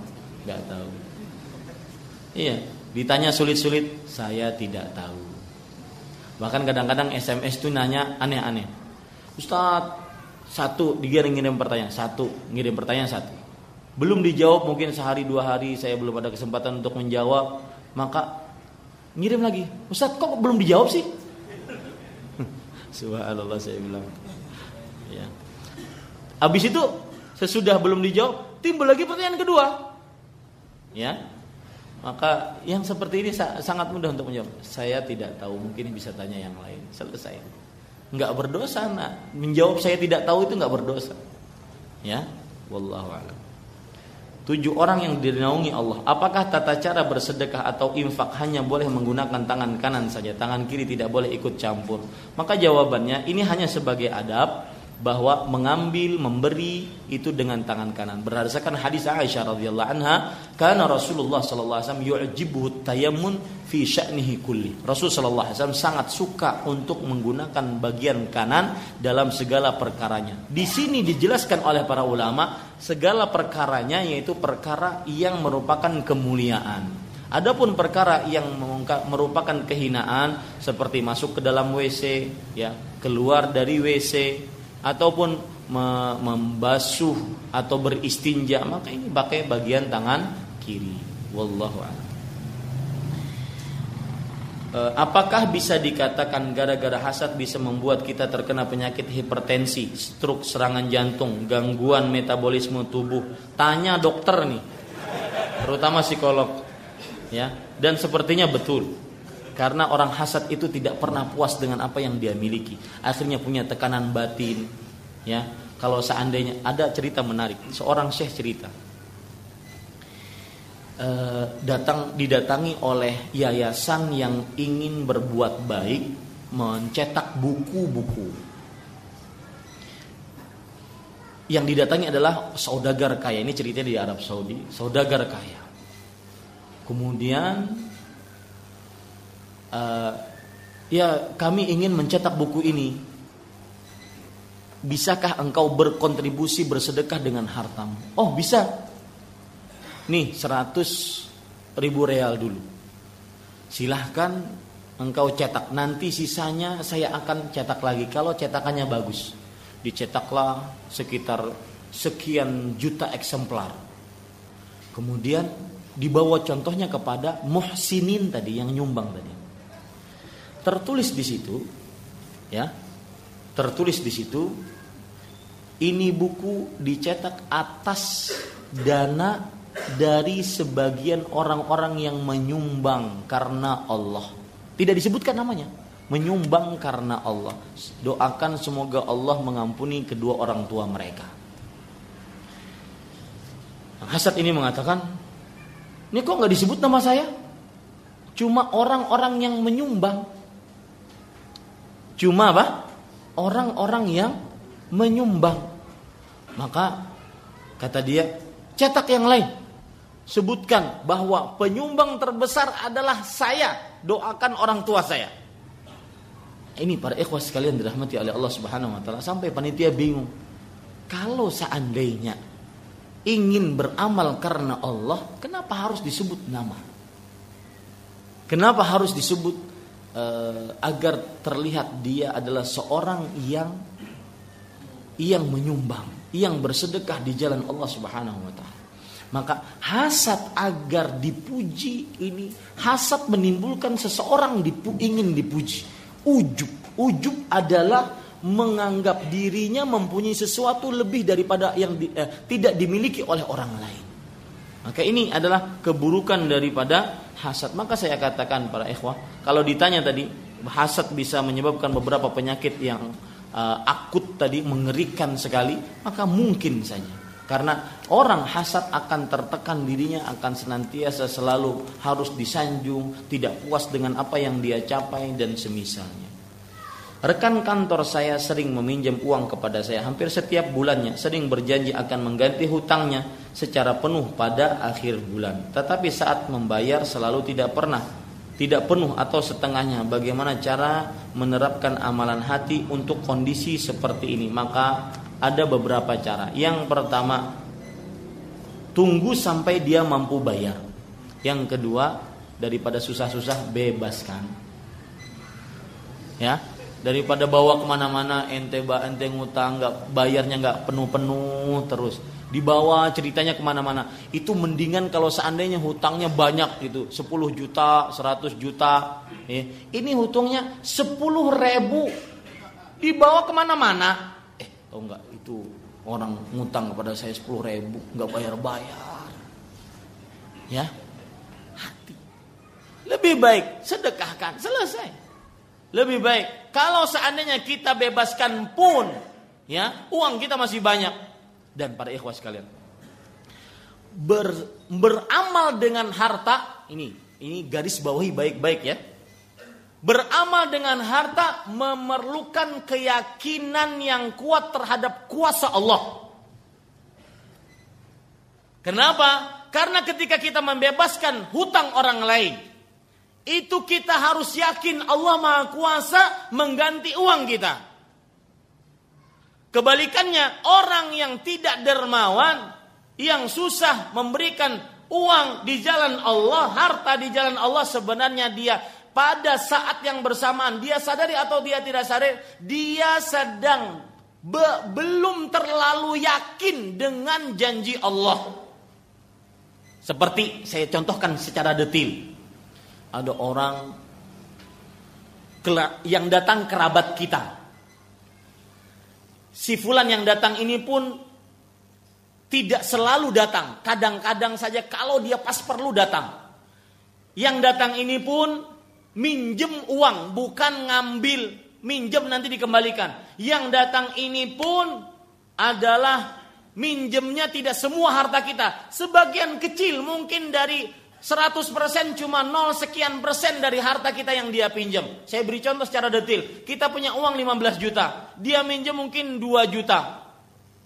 Tapi gara-gara tidak terlalu yakin dengan janji Allah, yang minjem kerabat, minjemnya pun tidak setiap saat, itu pun minjem artinya akan dikembalikan, minjemnya pun dalam jumlah yang sedikit, masih sisa 13 juta. Dia mengatakan, sebentar ya, mas, pak, paman, saya mau ke dalam dulu. Di kamar ngapain? Dia musyawarah dengan istrinya. Ayo, gimana dek? Pinjemin gak nih? Kalau dipinjemin nanti dia kapan bayarnya? Kalau dipinjemin nanti sekali dia akan uh, kecanduan minjem kepada kita. Susah itu. Minjem yang tidak setiap saat, itu pun keluarga, itu pun minjem, itu pun tidak semua harta dia dipinjem. Kalau dia kasih aja tinggal 13 juta. Masih banyak. Makanya yang kurang dermawan, bakhil, pelit, kikir, medit, koret. Ini sebenarnya kurang yakin dengan janji Allah. Ya, kurang yakin dengan janji Allah. Kebalikan dari itu, kapan dia untuk keperluan dunia, wah, pergi ke mall, beli sesuatu, bawa keranjang, asal masuk nggak mikir berapa juta, ya? Kadang-kadang beli sesuatu, ih lucu beli ah, beli karena lucu, bukan karena perlu dibeli juga. Giliran untuk urusan akhirat yang itu harta dia sebenarnya bahkan disebutkan dalam hadis riwayat Imam At-Toyalisi dari Abdullah bin Mas'ud radhiyallahu anhu, "Kullu qardhin sadaqah." Setiap hutangan yang Anda hutangkan itu sedekah. Nah, ini menunjukkan Bapak Ibu saudara-saudari, selama hutang itu belum dibayar, berarti dia apa? Bersedekah. Saya tantang, mungkin tidak ada orang kaya setiap hari bersedekah dengan jumlah yang banyak paling sebulan sekali setiap uh, zakat setiap hari itu ada yaitu orang yang menghutangi orang lain ya tapi ini perlu apa perlu apa? Yakin sama Allah Subhanahu wa taala. Ini Bapak Ibu saudara-saudari yang dimuliakan Allah. Terakhir saya mau tanya siapakah yang orang-orang Yahudi sembah zaman sekarang setelah mengingkari ajaran Islam? Mereka menyembah pertama dinding ratapan, yang kedua Uzair, ya, menyembah selain Allah. Dan mereka termasuk orang-orang musyrik dari ahli kitab. Ini yang bisa saya sampaikan Bapak Ibu saudara-saudari sekalian. Terima kasih jazakumullah atas perhatiannya. Subhanakallahumma bihamdik, syadu an la ilaha illa anta astaghfiruka wa atubu